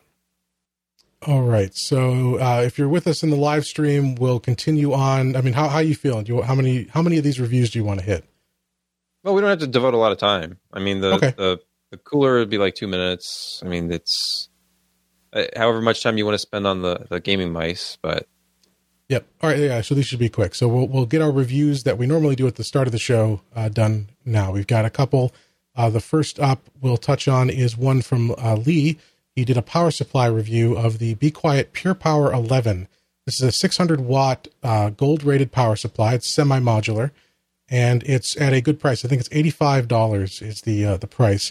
And he he says it's it's targeting that this Pure Power series, which is available from 300 to 700 watts. Although the I think the 300 and um, um I think it's 300 and 400. The, the, the, the lower wattage ones are bronze rated, not gold rated. But the, Right. the one he reviewed and the higher are gold. So it's it's got a hundred. It's a uh, I'm sorry, 600 watt uh, capacity, 120 millimeter uh, be quiet fan. Uh, he says that it, in his testing, it, it did meet and exceed the gold certification. It's got that semi modular design, so you know not fully modular, but modular enough for for most people at that price range. Uh, 84.90, so 85 bucks for the uh, the list price now at Newegg. And uh, you know, Lee does his full detailed testing. So if you're you know ever interested in this, you got to read the full article. I I don't understand half of it, but uh, he goes through and tests all the the, the cables, the capacities, the noise, uh, efficiencies, and he said this one tested just right where it should be. Uh, it's as a, you know, it's a a premium budget kind of power supply. So it's it's you don't want to spend a lot of money, but you still want good quality. And of course, as a be quiet product, obviously noise is the you know one of the big features. And he says that you know the, the fan is incredibly it's basically silent up to about sixty percent load, and then it starts to ramp up. But even then, it never exceeded like twenty five decibels or twenty three decibels. It was twenty two point nine decibels at hundred percent load. So a good option in this price range if, if you want the semi modular. He gave it a silver, quiet operation, good voltage regulation. He says fully modular, but it's semi modular. I guess that's a typo. Uh, five year warranty and no major weaknesses. So a nice, good option. $85 for the Be Quiet Pure Power 11 600 watt gold rated power supply. All right. And, uh, and then next up, a review. This is a product, or these are two products that launched uh, this morning uh, from Corsair. Even more gaming mice. I think this is probably the sixth game. This is the fifth and sixth gaming mice they've released this year alone. Uh, some are updates. And look at you to, upping upping the game with those photos. Look at that nice that nice blurry background with those graphics cards. You can tell it's like a gamer kind of review because I can see GPUs back there. Oh Nicely well, thank done. you. Yes, I, I I I gave it a minimal effort, and I'm glad it worked out. But uh, uh, yeah, so there's there's two new gaming mice here. One is a completely new brand called the Night Sword RGB, and then one is a part of their M series. It's the M55 RGB Pro. So we'll start with the Night Sword. It's a higher end mouse. It's going to be eighty dollars, seventy nine ninety nine list price in the U.S. Um, so it's you know it's a higher price. These are both wired mice at at a uh, at that price point for a wired gaming mi- mouse. There aren't that many competitors. Like it's it's pretty it's pretty up there. You, know that's into the to the pretty decent wireless mouse territory. But it is a well designed mouse. It's got the PixArt sensor in it, the PW or sorry PMW thirty three ninety one.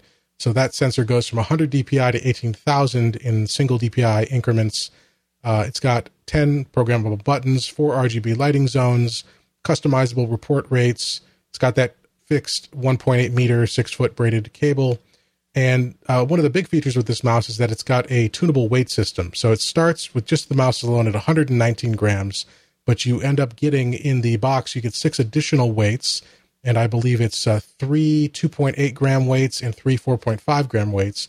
And you put them in by popping off this cover on the bottom. They're arranged in a hexagon uh, around the center and you put them in there. And what's cool is the mouse knows which weights have been inserted into which slots, and so it gives you a. Um, if I can find the, where is it? Here it is.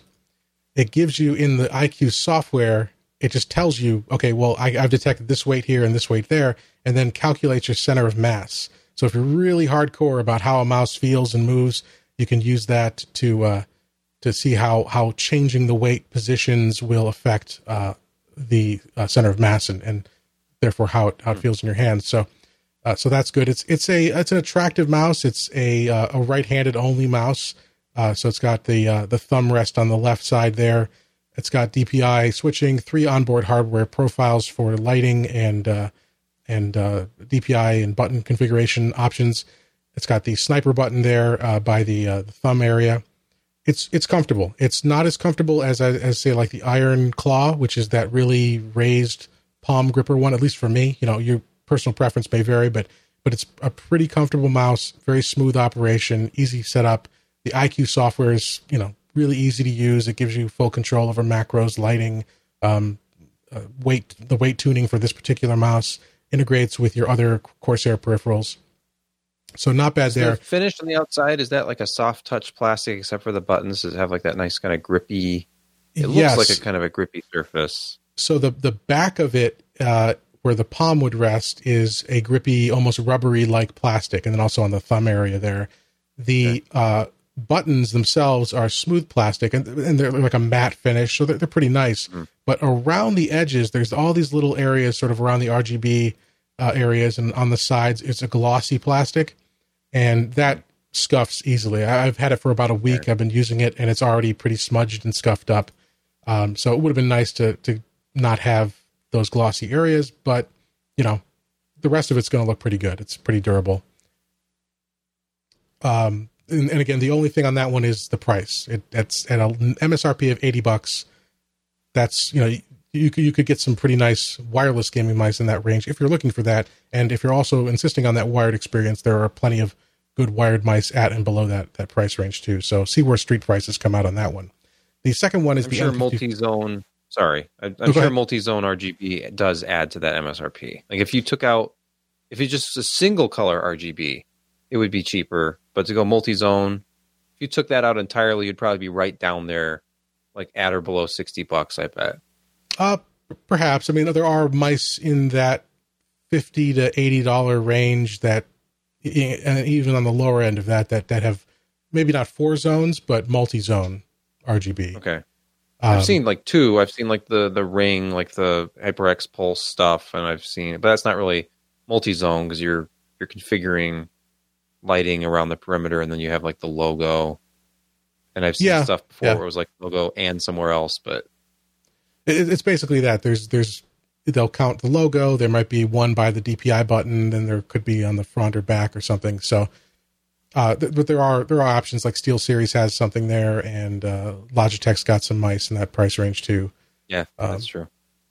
But uh, the the second mouse they announced is a lower end mouse. It's a forty dollar mouse, the Corsair M55 RGB Pro.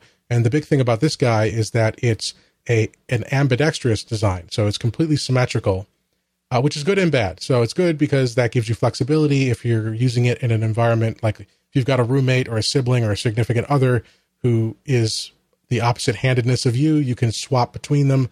But the problem is, so you've got it, it's a it's a limited mouse. You've got your your main two buttons. You've got a DPI switch on the top, and then you've got these identical uh, back and forward buttons on the side, and that's that's it for the buttons. I mean, I, well, the the mouse wheel is also a button as well, but in terms of uh, dedicated buttons, you've just got these two on the side.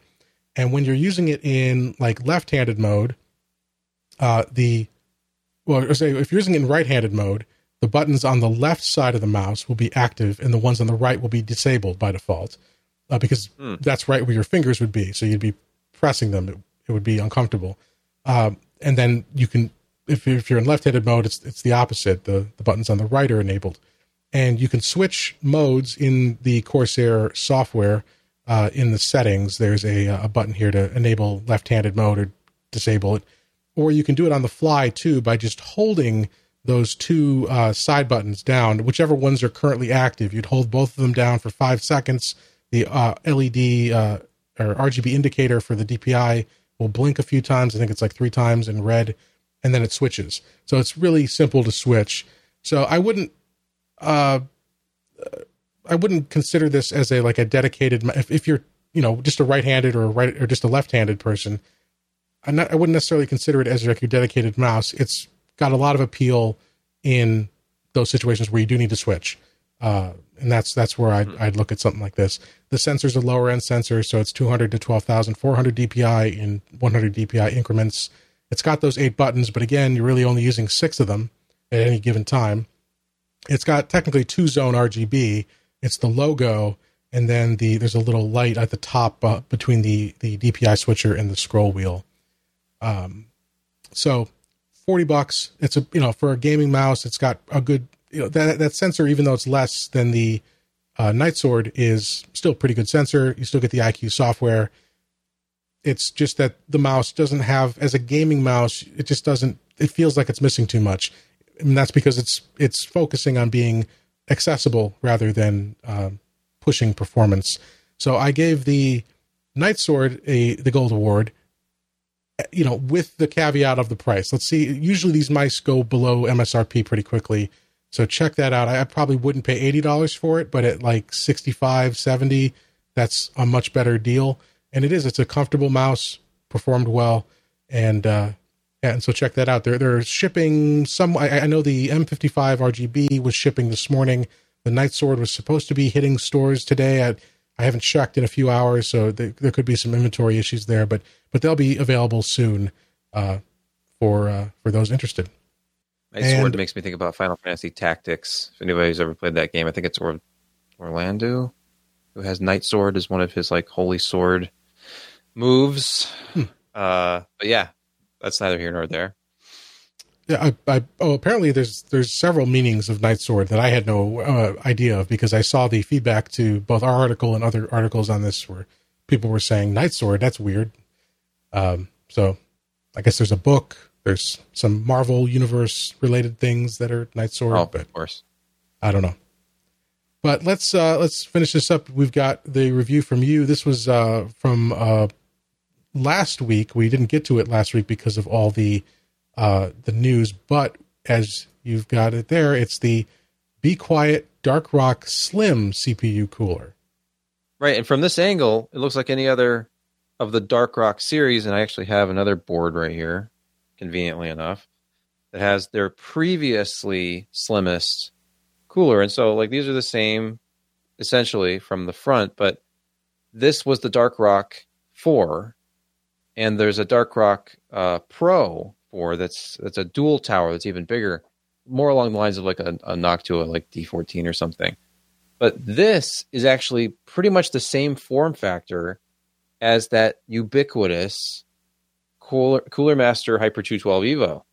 And if you look at it from the side, you're dealing with something that's the camera focus, it's pretty thin. And the whole point of this is if you look at it from the top, this is not occupying a lot of space, like a bigger footprint around like memory. It's not touching the memory. It's completely clear of the memory.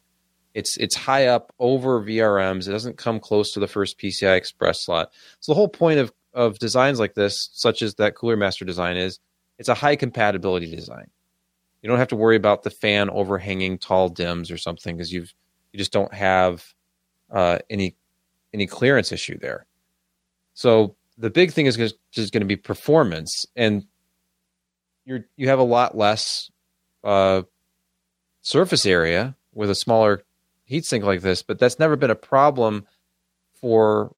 And I kept going back to the whole Cooler Master argument because you know it's it's a cooler review, it's an air cooler review. Therefore, we must talk about the Hyper 212 Evo. It's just been the way it's been for like five years. So I compared this against that Evo and the newer update to it, which is the RGB Black edition. Well, I had the RGB version, but the Black edition, which comes with or without an RGB fan, and has a much improved mounting mechanism and uh, a nice uh, base plate instead of it just being four direct contact pipes. So what Be Quiet basically has done is they've they've put the premium dark rock experience in that form factor. So you've got very very solid um, mounting mechanism. You've got very high quality. The black finish, it's all black, is interesting because it's it's a, a special paint that has ceramic in it. So it's supposed to help with heat transfer as well. The fins have a unique shape and they have these little dimples on the surface of the fins, you can see in that photo uh, of like the side view of the heat sink. There's very small little dimples on each of these uh, painted aluminum fins. And then a very, very precisely milled, like CNC milled uh, uh, bottom surface. Like you get a really good mate to the CPU with this. It's hard to really capture that in photos, but it's very, very flat.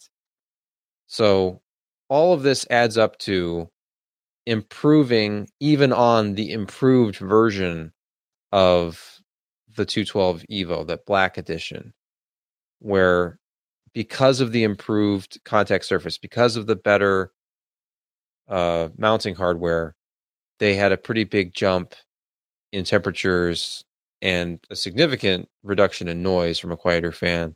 And this is, again, another full degree. Like that Evo to the Black Edition was about a degree and a half cooler consistently. This took that down another degree under load using the very hot 4i7 7700K, which has just been a, a monster. Like this is there's a reason they don't ship a stock cooler in with with processors like this because regardless of its TDP, this thing is a beast. And the 82.9 degrees on the chart for the Intel stock cooler, that's just you know 100 degrees hitting T junction minus whatever ambient happened to be, because these are all delta temps. So that 82.9, it really just means it was at 100 degrees and throttling, and it's just not even. It's never a good idea to use a stock cooler with a Core i7. So huge, huge gain, obviously, using something like that 212 Evo, a cooler that stands just under 160 millimeters tall if you have the space for it. The Black Edition improves upon that significantly. And then this Be Quiet cooler takes another degree off of it under load, under extended load. And then the noise, the only caveat I have to the noise chart is this this sort of 30 31 decibel noise floor that's literally just what the limit of my meter is and this was completely inaudible at idle, completely.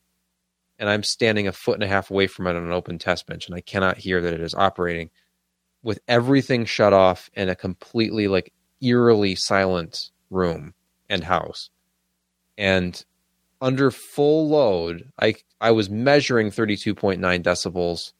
I don't know how realistic that is, especially considering, you know, a really high end sound meter would probably be more accurate and it's it's not even really hitting 30 but regardless of this little group you can see it's about five and a half decibels quieter than even the very quiet black edition of the hyper 212 and the intel stock cooler which is really quiet under load because the fan doesn't spin very fast it just it doesn't have the cooling potential it doesn't have a very high rpm fan on it but this Dark Rock Slim spinning at 1500 RPM was virtually inaudible and would absolutely be inaudible inside of a quiet case.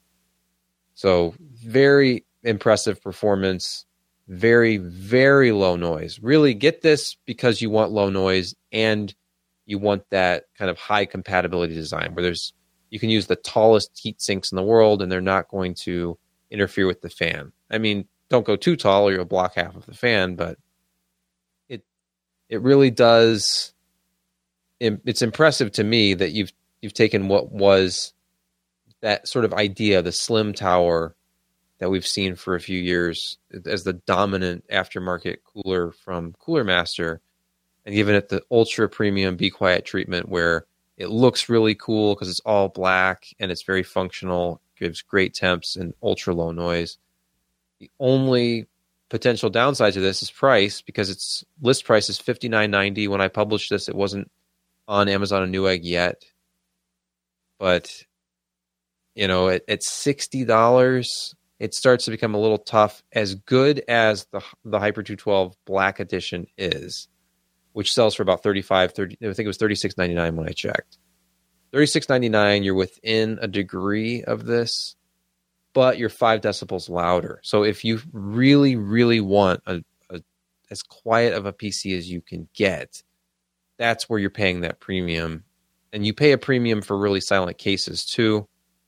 So this is just it's true to their name. I mean, it's it it's probably a joke that everybody makes every time they re- review a Be Quiet product, but this is a company that started making noise damping panels for cases, and they've make they make their own coolers. They're Germany's like number one power supply brand. They're one of the world's leading power supply companies.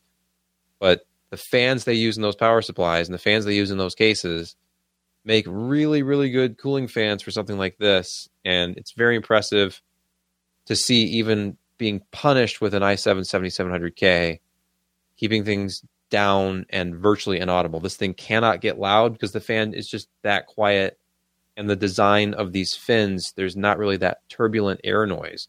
I've had I've had coolers in here that don't spin very fast, but you still hear them just because of the the air against the heatsink. And this design is extremely well optimized for low noise all the way through from fan to heatsink.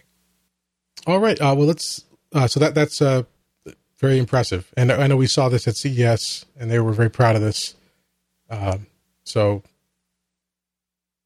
a good. Yeah, I, good I was option. expecting it to be small and that being the selling point, but really, really good thermals. I, I'm sure if we, and I will be reviewing the, the full size Dark Rock coolers too, because I have those in.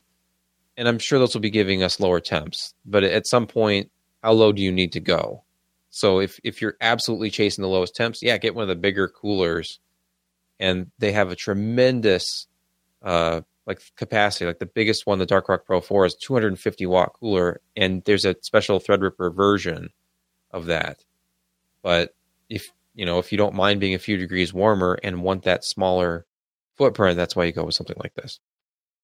a, sh- a shout out to uh, Mir PPC, MIR underscore PPC in Discord uh, for uh, uh, calling out the Patreon campaign. As as you know, we do have that uh, going at patreon.com slash PCPer. Uh, we normally mention it at the beginning because I, I forgot because we have so much stuff uh, this week. Obviously, we're almost at two and a half hours now. So uh, if, if you uh, normally, if you donate during the uh, show, and it would help if I did it at the beginning, you uh, will read your name out aloud or whatever you put in the name field. So we're we're thankful to all of you who continue to be pa- Patreon supporters. It really means a lot. It really makes a difference, and uh, we'll we'll remember to do that next time. But uh, uh, check that out, patreon.com slash pcper. Now let's uh, we we got uh, Jeremy's pick out of the week, uh, pick of the week out of the way. Gosh, my brain is shutting down. Uh, so let's uh, quickly do uh, ours here, and I think Josh left one too before he he uh, pieced out. But uh, so my pick uh, is uh, a show that is no longer the worst Star Trek show on uh, you know uh, in in the franchise's history, uh, and that that's Enterprise. Uh, I got a chance. It uh, wasn't. tra- it wasn't that bad. no, no that, that's my point. That's kind of my point. So my I watched it when it was live. I think I revisited parts of it at some point over the last 15 years, but I wasn't as familiar with it as I mean like I, I'll rewatch Next Gen and Voyager and the original series pretty regularly. This is one I I generally uh, haven't gone back to as frequently. So it was good because with all this traveling, I've been watching the episodes on the planes and stuff, and I got I had forgotten about some of these episodes, so it was good to kind of revisit them. And watching it again from this perspective, uh, my distaste with the way that the producers have handled Discovery is, I'm sure, playing into it. But up until then, this was considered by most to be the weakest of the of the four shows. Well, five if you count animated series. But uh, but watching it again, uh, there were some weak parts to begin with um, in the in the beginning. But Enterprise, um, it kind of it really pulled it together towards the end. There were some really great episodes. Uh, the casting was pretty good, and the thing that I kind of realized, and I was reading some some old forums as I was watching some episodes. The, now, obviously, there's there was a challenge between the producers and the writers, but there was clearly a, a, at some point an effort on the part of the the showrunners to portray Archer, the captain, Scott Bakula, as a bad captain because throughout all the other series, most of our captains, Kirk and Picard and Janeway, they're, they're heroes. They're perfect. They're the, the leaders of the fleet. Archer, if you're not familiar with the show, this is it takes place before the original series. He got the job because his dad built the Warp Five engine that powers this vessel. He's a political appoint, appointee, or you know, a PR stunt. You know, he was involved in his his father's work uh, for 20, 30 years, however long it was, and he got the job. As you know, he didn't have a lot of experience as a captain. He didn't have a lot of experience in deep space, and and it shows. A lot of the things he does are stupid and were chalked up to bad writing at the time, I think. But in hindsight, it, it felt now like it's just well, he just wasn't that good of a captain. This was new to these people. Uh, so watching it from that perspective, I think uh, it was pretty entertaining. And uh, you can watch it on Netflix. I think it's on CBS All Access. There's several opportunities to grab it uh, through online streaming, or of course you can go pick up the DVDs and Blu-rays. It's available in HD. Um, you know, if you like Star Trek, if you missed it the first time, or if you haven't revisited it in a while, I mean, I really enjoyed it watching through it again uh, recently. So uh, hope you do too. Give it a shot, and just keep in mind, you know, this isn't the Federation. This isn't experienced captains. These aren't they're heroes, but they're not perfect uh, like some of our other characters have been. So, in that frame of mind, a lot of the episodes are really well done. Actually, a lot of the the plot holes and or not plot holes, but poor poor choices and stuff make sense in that that frame of mind. So Watch it at least for like the crossover episode where they basically redo the Mirror Universe TOS yes, scenario for it was a two parter, I think. hmm That was great. That kind of got me into the show because I was I didn't. I mean, for for one thing, the show has a theme song. That's Oh, the God, worst it's- intro. Oh, I love that intro. Just- Ugh. it's a, it's a it's a, a a remix of a um, Rod Stewart song. brilliant. That's perfect. Yeah. You know what? I like Scott Bakula, and he made a very good captain. You, you, he was a human captain. He wasn't perfect, and he knew it. And sometimes he needed help, and he would admit it. But by I think it was season three, they finally broke down. Because if you if you, I, I've listened through the audio version of the 50th anniversary Star Trek, like two volume book, like Star Trek: The First 50 Years, I think it's called. Mhm. And the first book is all about kind of how it all came about, and it's kind of the same stuff. You've ever, if you ever read a biography of uh, Gene Roddenberry, it's a lot of retreading. But it's a very complete tale, and it has a lot of interview material. Kind of the feel you get by the time the Next Generation came along was the writers were kind of at odds with fans and at odds with the creators of the show because the writers wanted to do like edgy things and, and have message episodes and they wanted their own personal agendas kind of at the forefront. They wanted to do a lot of politically motivated plots and you saw a little bit of that in the next generation and by the by the time they branched out some of these writers were like fed up like deep space 9 basically happened because the some of the writers who were really feeling uh stifled by the the actual bible for the next gen like the the way they had to follow a certain style of writing and the characters had to be a certain way. They didn't want any fighting. If you look at star trek the original series there's conflict. It's like the the doctor yells at people like every two episodes. He's screaming at the captain. He's yelling at spock. And by the next generation everybody kind of gets along and respects each other. And that's how they wanted it. They gene, gene roddenberry wanted this perfect future where there was no conflict between the crew and he he absolutely would not have it. It was after he died that there was some of that i think. Mhm. so by deep space 9 there's conflict galore and that's what the writers wanted. And enterprise it was the same thing as the beginning of the next generation where no references to the original series. Do not like there was i think the second or third episode of the next generation was basically a retelling of The Naked Now, the, the original yeah yes Yeah. the naked now the, the and- Naked Naked Time being the original series episode, and then the Naked Now being the next gen. and they wouldn't say Kirk. They were just like, "Oh, yes, the uh, the Constitution class, uh, the Enterprise Constitution class," and like Yeah. it was it was a little awkward. So it was nice by the by the time Enterprise comes around, and yes, they were trying to do their own thing and be completely independent because, of course, Kirk and Spock and the original series they haven't even happened yet. So we're we're telling a new story, but ratings weren't very good. And when they brought in original series references and started trying to tie the two together a little bit more, it started to get really good. And I haven't watched any of Discovery, but that's what I'm hearing they're trying to do with Discovery now. It's like, well, let's bring in some original series stuff and let's let's try to cross these two over. And they're basically doing fan service, which you know what? If you're a Star Trek fan and you've it's been around for 50 years, Star Trek fans don't mind fan service. Like fans of Yeah. any kind of you know niche thing like that, they like a little fan service. I don't mind. But the, the But, problem with hey. Discovery, without going too far into this, the problem with Discovery is they're doing fan service for the sake of fan service. Like it's pretty mindless. It's like, hey, Okay, you recognize this ship. You recognize that guy. You recognize those uniforms. High five. And now we're going to go act like assholes on the bridge. The, whole show is just, uh, I don't, I don't know. Uh, it bothers me. But uh, is, yeah, what is anyway. the what is the best science fiction show on TV right now? Expanse? Oh, okay. But what's the be- what's the best Star Trek like show on TV? Oh, Orville. yeah. See, Yeah. Of course. so they're doing it right, and that started off as basically just a parody. Yeah.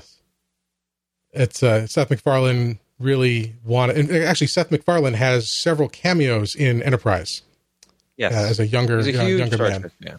Yep. And so that was his love letter. The Orville was his love letter to the show and blending his humor in. And the first couple episodes of Orville overdid the humor. And now it's just a really solid next gen uh, type show with jokes kind of sprinkled throughout. It's not about the humor; it's about these pretty pretty decent stories. Yeah, so check out Orville and check out The Expanse good- too. If you're into hard sci-fi, The Expanse is excellent. I've not seen The Expanse at all. I'll have to check it out. It, it's it's great. Um, all right, and then uh, so uh, let me just touch on Josh's pick real quick. Uh, I believe this was his. Uh, he recommended the MyDigitalSSD M2X portable USB 3.1 Gen 2 PCI Express. God, these names.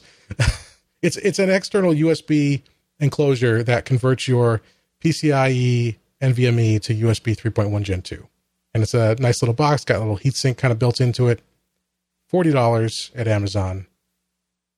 Uh, now again, that's that's just the enclosure, no no drive included in that. But you get uh, get some cables with it, and a little tool set to Yeah. install your drive. It's just like that one. I uh, I- I'm curious to see what the controller is. I bet it's all the same controller. I just reviewed one of those from another company called uh, Orico. That's right. right. around the same price. It was right around 40 $42. And they use a JMicron controller, and it really does pretty much saturate, you know, the 10 gigabit per second transfer rate. You get like 900, 950 megabytes per second up and down. So those things work. They do get warm, though. I don't know if it's that controller or what, but they get pretty warm during use. But hey, they're aluminum heat sinks built in, so it takes care of it. You don't have any throttling. Yep. And sticking with storage, uh, your pick is the 660p. Shrout's Law. Shrout's Law, literally in action.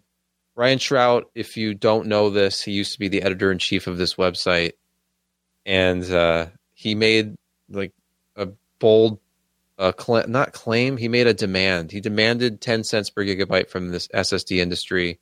I remember years ago, I actually discovered Ryan and this site, watching him talking to Leo on an early episode of Twitch, and he was reviewing a Corsair SSD. And it was I just I wanted an SSD so bad. I was like reading and listening to anything I could find out about them. I couldn't afford one. I finally ended up buying one of those Intel X25Ms, an 80 gigabyte one. I think I paid $300 for it. And that was actually dropped way down to $300. I finally bought one, but now we're to the point.